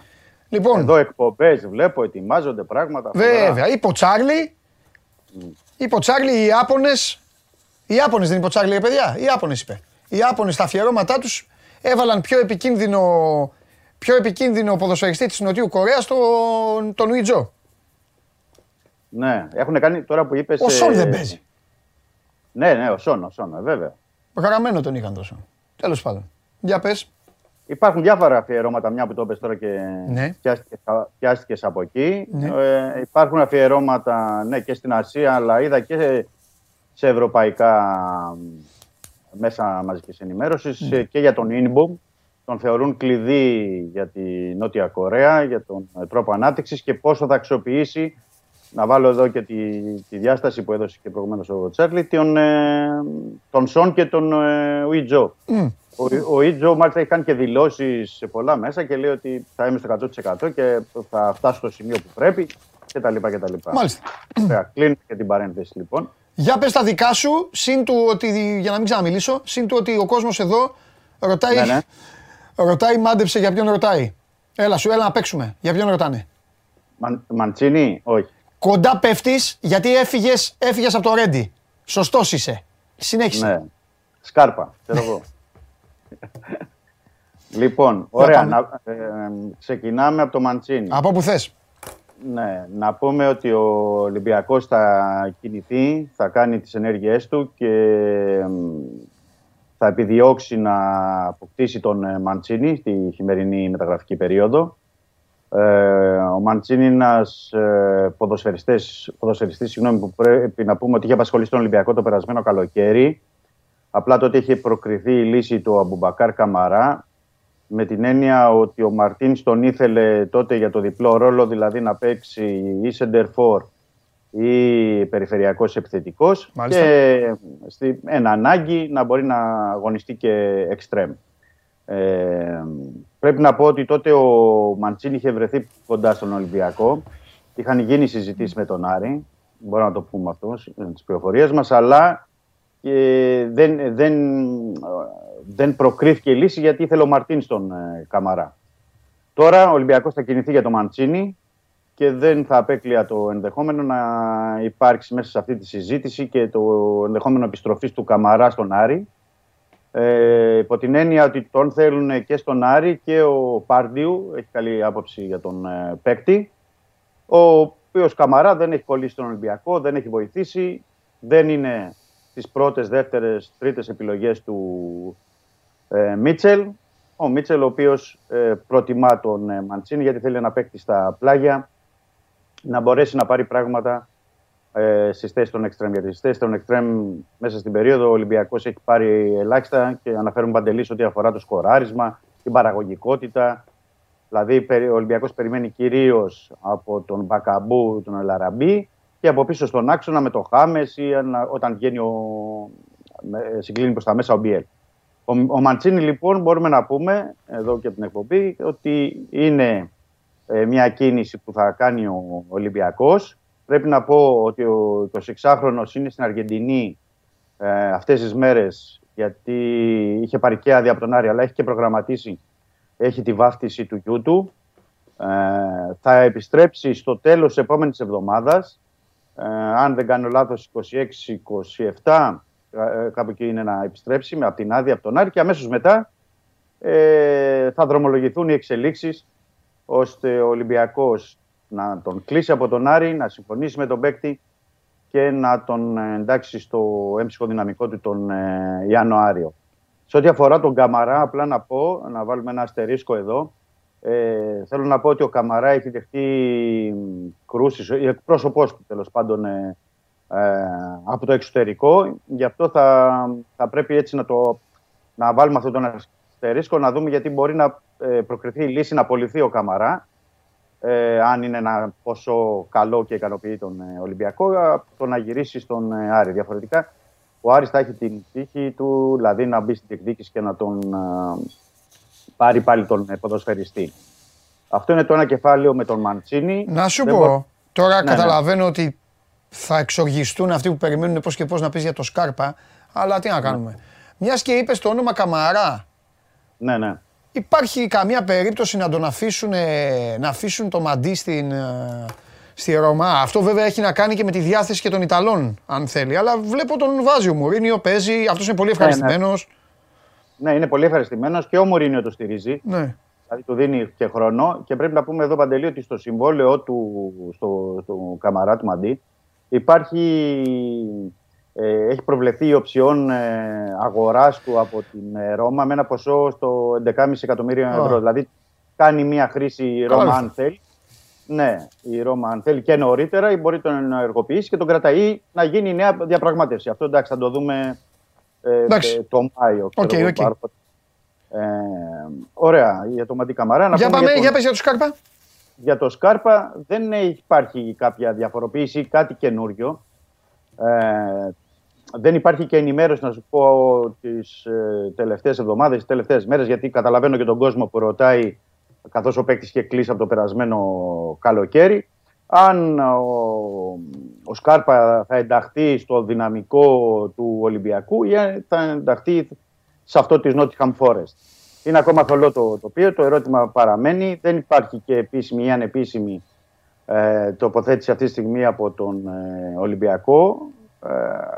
Το μόνο που ξέραμε ήταν από το περασμένο καλοκαίρι ότι ο παίκτης ήταν για να έρθει στον Ολυμπιακό και να αγωνιστεί τον Ιανουάριο, είτε απευθείας με κανονική μεταγραφή είτε ως δανεικός.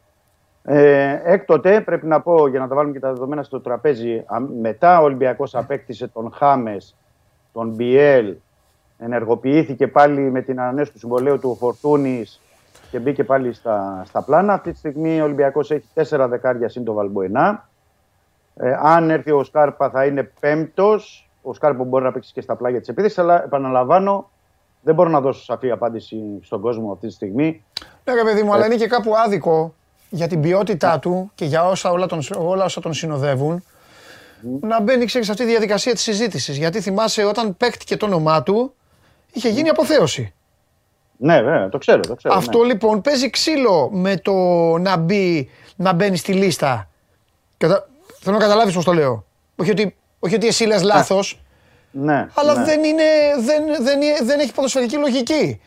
Η ποιότητά του με το να λες, όχι εσύ, με να λένε ναι, αλλά έχει το Χάμες, έχει το Βαλμπουενά που όντως είναι πρόβλημα.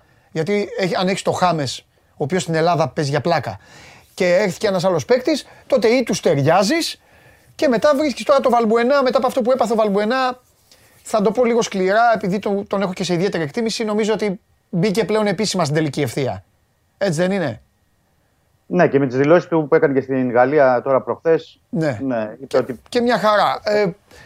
Έχει... Δεν ξέρω Παντελή, τώρα. Ο Μπιέλ από ό,τι φαίνεται έχει γίνει μια αποκατάσταση στο πλάι. Ναι, γιατί περισσότερο πρέπει να πούμε είναι δεκάρι, άσχετα αν παίζει στο. Βεβαίως, ναι, αυτό έχει βολευτεί. Ο Φορτούνης, αν, πώς το βλέπω εγώ, επειδή ο Μίτσελ όλο και κάτι του δίνει, ναι. Αρχίζω να πιστεύω ότι αν του δώσει παραπάνω πιθανότατα. Γιατί τώρα τον κάνει τράμπα με το Χάμες. Ναι. Για να του δώσει παραπάνω, πρέπει να σταματήσει να τον κάνει τράμπα με το Χάμες. Γιατί μετά θα κάνει, θα βγαίνει ο Χάμες στο ημίχρονο. Δεν γίνεται. Όχι. Οπότε, αν δεν αποκτηθεί παίκτης πλάγιος, ίσως ξαναπάει προς τα εκεί που παίζει έτσι κι αλλιώς, έχει παίξει πολλές φορές. Κάπου βρίσκεται, δηλαδή, αν ο Ολυμπιακός σκεφτεί το όλοι καλοί χωράνε και θέλω να κάνω κρότο για να διεκδικήσω, πρέπει να το δει του Σκάρπα με μεγαλύτερη γοητεία. Έτσι νομίζω. Ναι, εκτός αν αυτά που λένε οι Βραζιλιάνοι, ότι λέει ο παίκτης. Εκεί ήθελα να καταλήξω. Δηλαδή, αν ο παίκτης πει, ποιος Ολυμπιακός ρε, εγώ θα παίξω στην Αγγλία. Τέλος, δεν πάω στην Ελλάδα ούτε με τέτοιο. Πώς το λένε, δεν ξέρω. Ούτε με πύραυλο. Δεν θέλω να βάλω στην κουβέντα. Δηλαδή, οι Βραζιλιάνοι ήταν εκείνοι που είχαν αποκαλύψει και τα έγγραφα τότε με τις υπογραφές, αν θυμάσαι, με Νότια Κορέα κτλ. Αμέσως μετά ο παίκτης είχε πει ότι είχε μιλήσει με τον Αμπέλ Φερέιρα, του είπε να πάει στην Αγγλία. Ο ίδιος θέλει να παίξει στην Αγγλία. Το όνειρό του είναι στην Premier League.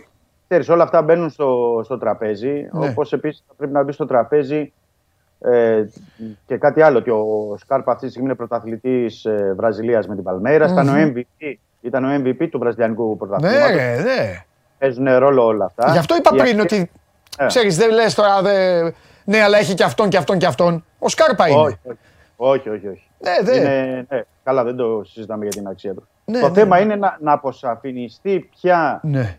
Από τον Ολυμπιακό, από την Νότιχαμ, από τον παίκτη, τι ακριβώς θα γίνει. Πρέπει να πούμε ότι δεν έχει αποσαφινιστεί κιόλας τώρα, γιατί έχει τελειώσει το πρωτάθλημα, εντάξει, όπως όλα τα πρωταθλήματα και της Βραζιλίας, και ο παίκτης είναι σε διακοπές αυτό το διάστημα. Δηλαδή, να σου πω ότι θα ήταν σε μια διαδικασία να πάρει το αεροπλάνο, ότι ξέρεις, ήρθε στην Ελλάδα ή πήγε στην Αγγλία, θα μπορούσαμε να έχουμε κάτι ενδεικτικό και κάτι χειροπιαστό. Όσο παραμένει θολό το τοπίο.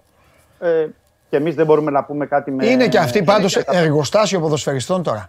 Ο καλύτερος παίκτης του πρωταθλήματός τους δεν χωράει, δεν μπαίνει στην εθνική ομάδα. Έχουν και αυτοί. Και υπάρχουν αρκετά ρεπορτάζ για τις κριτικές που έγιναν και στον Ομοσπονδιακό Τεχνικό. Γιατί δεν τον πήρε. Ναι, γιατί δεν τον πήρε, αλλά είπε ότι είναι πάρα πολύ καλός ποδοσφαιριστής, αλλά με τόσους ποδοσφαιριστές που έχουμε μπροστά, δηλαδή που να τους χωρέσω και όλους. Έτσι είναι. Κάποτε είχα διαβάσει. Ποιος το είχε πει, ο Παρέιρα, ο Βραζιλιάνος, ο προπονητής, κάποιος είχε πει, το χειρότερο για έναν προπονητή είναι να είναι στην Εθνική Βραζιλίας και να πρέπει να κάνει επιλογή για Μουντιάλ. Ναι. Αν είσαι Εθνική Βραζιλίας, άντε και Εθνική Αργεντινής. Όχι, ειδικά η Βραζιλία όμως είναι. Πες. Η Βραζιλία έχει πολύ. Ναι. Και αν σκεφτείς ότι έχουν παίξει. Και το περιμένουν, ρε. Δηλαδή αυτοί εμείς είμαστε λίγο μακριά, αυτό περιμένουν το Μουντιάλ. Το περιμένουν πάντα.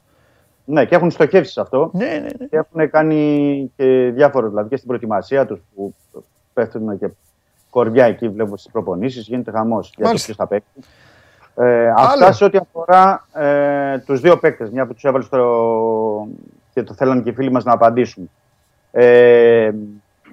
Άλλο να πούμε ότι θα έχει ενδιαφέρον οι κλήσεις που θα κάνει ο Μίτσελ, εννοώ την επόμενη εβδομάδα, για αυτούς που θα πάρει στην Ισπανία, γιατί Παντελή, ενδεικτικό των διαθέσεών του για το Γενάρη θα είναι και ποιοι θα πάνε στην Ισπανία. Δηλαδή αυτή τη στιγμή ο Μίτσελ δεν μπορεί να πάρει 37-38 παίκτες για τη μήνυ προετοιμασία. Όχι, αλλά θα θέλει να στείλει το τελικό χτύπημα, το τελικό μήνυμα. Μπράβο, αυτό είναι, αυτό που λες είναι. Όποιος δεν πάει. Συμφωνείς με αυτό που θα πω. Δηλαδή, όποιος δεν πάει Ισπανία, τελείωσε από την ομάδα. Ναι, δηλαδή θα είναι το μήνυμα, ψάξτε να βρείτε ομάδα για το Γενάρη. Okay. Ξεκάθαρο θα είναι. Και, εντάξει, υπάρχουν οι παίκτες που δεν υπολογίζονται και τους έχουμε αναφέρει, συν τους υπόλοιπους που είναι αδύναμοι κρίκοι, αλλά θα πρέπει να περιμένουμε και τις επιλογές. Γιατί θα πρέπει να πούμε ότι σε αυτούς τους 37 που έχει ο Ολυμπιακός αυτή τη στιγμή, θα προσθεθούν και άλλοι 4-5 το Γενάρη από τις μεταγραφές. Ότι θα δει και στην Ισπανία, λέω για παράδειγμα, τον Κασάμι, ένα παίκτη που δεν έχει παίξει μέχρι τώρα, σε τι κατάσταση θα είναι και πόσο μπορεί να τον υπολογίζει. και το Λάιντινερ, αν τον έχει. Παρεμπιπτόντως, ο Λάιντινερ ήταν βασικός εχθές με το Ισραήλ, με την εθνική του ομάδα, στο φιλικό με τη Ζάμπια. Είναι πράγματα που πρέπει να δούμε και κατά πόσο ο Ολυμπιακός μέχρι να πάει και στην Ισπανία, που είναι στις 28 του μήνα, δηλαδή σε 10 μέρες, ναι, θα έχει και τις επαφές, θα έχει δρομολογήσει και τις περιπτώσεις για παίκτες που είναι να φύγουν. Δηλαδή, λέω για παράδειγμα τον Μαρσέλο τώρα, αν θα έχει γίνει μέχρι τότε συζήτηση, να δει αν μπορεί να παραχωρηθεί και με τι τρόπο. Ήδη στην Τουρκία αναφέρουν την Πεσίκτα, στην Βραζιλία λένε για την Ποταφόκο και την Φλουμινένσε. Τι θα γίνει με τον Βρυσάλικο. Είναι πολλά τα ζητήματα και δεν νομίζω ότι είναι και ημέρες πολλές. Δηλαδή, φαντάζουν πολλές, αλλά δεν είναι πολλές. Για να, και να πάει ο Ολυμπιακός στην προετοιμασία και για να αρχίσει πάλι. Γιατί είναι 15-16 Δεκεμβρίου το μάτς κυπέλλου με τον Ατρόμητο. Άρα εκεί θα πρέπει να έχεις ξεκαθαρίσει το τοπίο και με ποιους θα προχωρήσει ο Μίτσελ. Μάλιστα. Ωραία. Κατά τα άλλα, πολλά με τα γραφικά. Εντάξει, θα τα πούμε από εβδομάδα. Από εβδομάδα θα πρέπει να έρθεις σχεδόν μια μέρα. Να κάνουμε και με σένα το. Ναι, βεβαίως. Τον πρώτο γύρο. Τα πάντα. Για σένα, με σένα κιόλας έχουμε να πούμε και πολλά. Γιατί είχε Ευρώπη, είχε πράγματα, αλλαγές, παραλλαγές. Μάλιστα, κανένα παιχνίδι έχει κλείσει τώρα. Για τα φιλικά, λες. Ναι. Έχει παίζει με την Coventry που είναι το πρώτο μάτς. Πάνω θα είναι 1η Δεκεμβρίου. Κατά πάσα πιθανότητα το επόμενο θα είναι με τη Σταντάρ Λιέγης. Λέω κατά πάσα πιθανότητα γιατί δεν έχει ψαριστεί, δεν είναι επίσημο. Ισπανία αυτά, Ισπανία. Και ψάχνει ένα τρίτο για τις 7 του μήνα, 7 Δεκεμβρίου στην Ισπανία. Ένα τρίτο παιχνίδι. Και μετά είναι αυτό που έχει ανακοινωθεί ήδη στις 10 Δεκεμβρίου, δηλαδή στο Καραϊσκάκης, με την Νότιχαμ Φόρεστ. Το φιλικό. Ναι, που θα παίξει γιατί αμέσως μετά ξεκινούν τα επίσημα. Σε αυτό το μάτσο ο Καραϊσκάκης μπορεί να φωνάξει και το Σκάρπα. Και να τελειώσουν όλα εκεί. Λοιπόν, Σκάρπα! Το γράφουν όλοι και πολλοί. Α, ναι!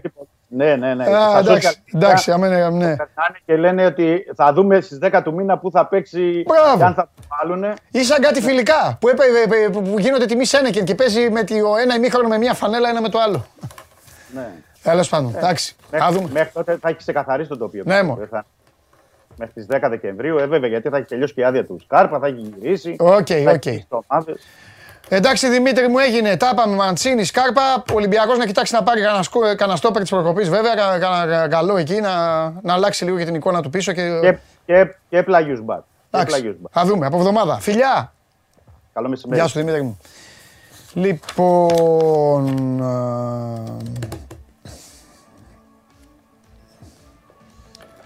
Αυτά. Με Σταντάρ Λιέγης, Ζιγκερνάγκελ. Που εκεί δεν πήγε ο Ζιγκερνάγκελ, στην Τάρ Λιέγης δεν πήγε. Εκεί πήγε. Λοιπόν, αυτά και για τον Ολυμπιακό. Κοιτάξτε να δείτε τώρα τι γίνεται. Καταλαβαίνω ότι σας έχει πιάσει μια μικρή μελαγχολία εσάς τους φανατικούς οπαδούς των ελληνικών ομάδων. Συμμερίζομαι τη μελαγχολία σας. Παρακολουθώ και εγώ τη Super League. Την παρακολουθώ για συγκεκριμένους λόγους. Την παρακολουθώ γιατί γουστάρω. Δεν είμαι θειασότης του έλα μου, αρέτη να τους βλέπω τους κατσαπλιάδες.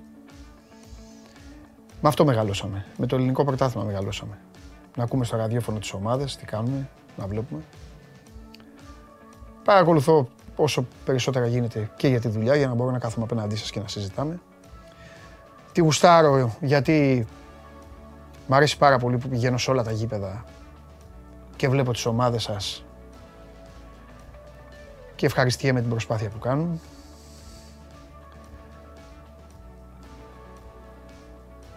Καταλαβαίνω και τη στενοχώρια που δεν θα βλέπετε τη Λιβερπουλάρα. Σας καταλαβαίνω πόσο σας λείπει, η μεγαλύτερη ομάδα του σύμπαντος. Αλλά ας το ζήσουμε. Πρώτη και τελευταία φορά θα είναι. Εντάξει. Το πρώτο σίγουρα, το τελευταίο δεν ξέρω. Αλλά ας το ζήσουμε. Ας καθίσουμε, να απολαύσουμε αυτό το Μουντιάλ, όσο μας αφήνουν οι δουλειές μας, γιατί δεν είναι καλοκαίρι, όσο μας αφήνουν οι υποχρεώσεις,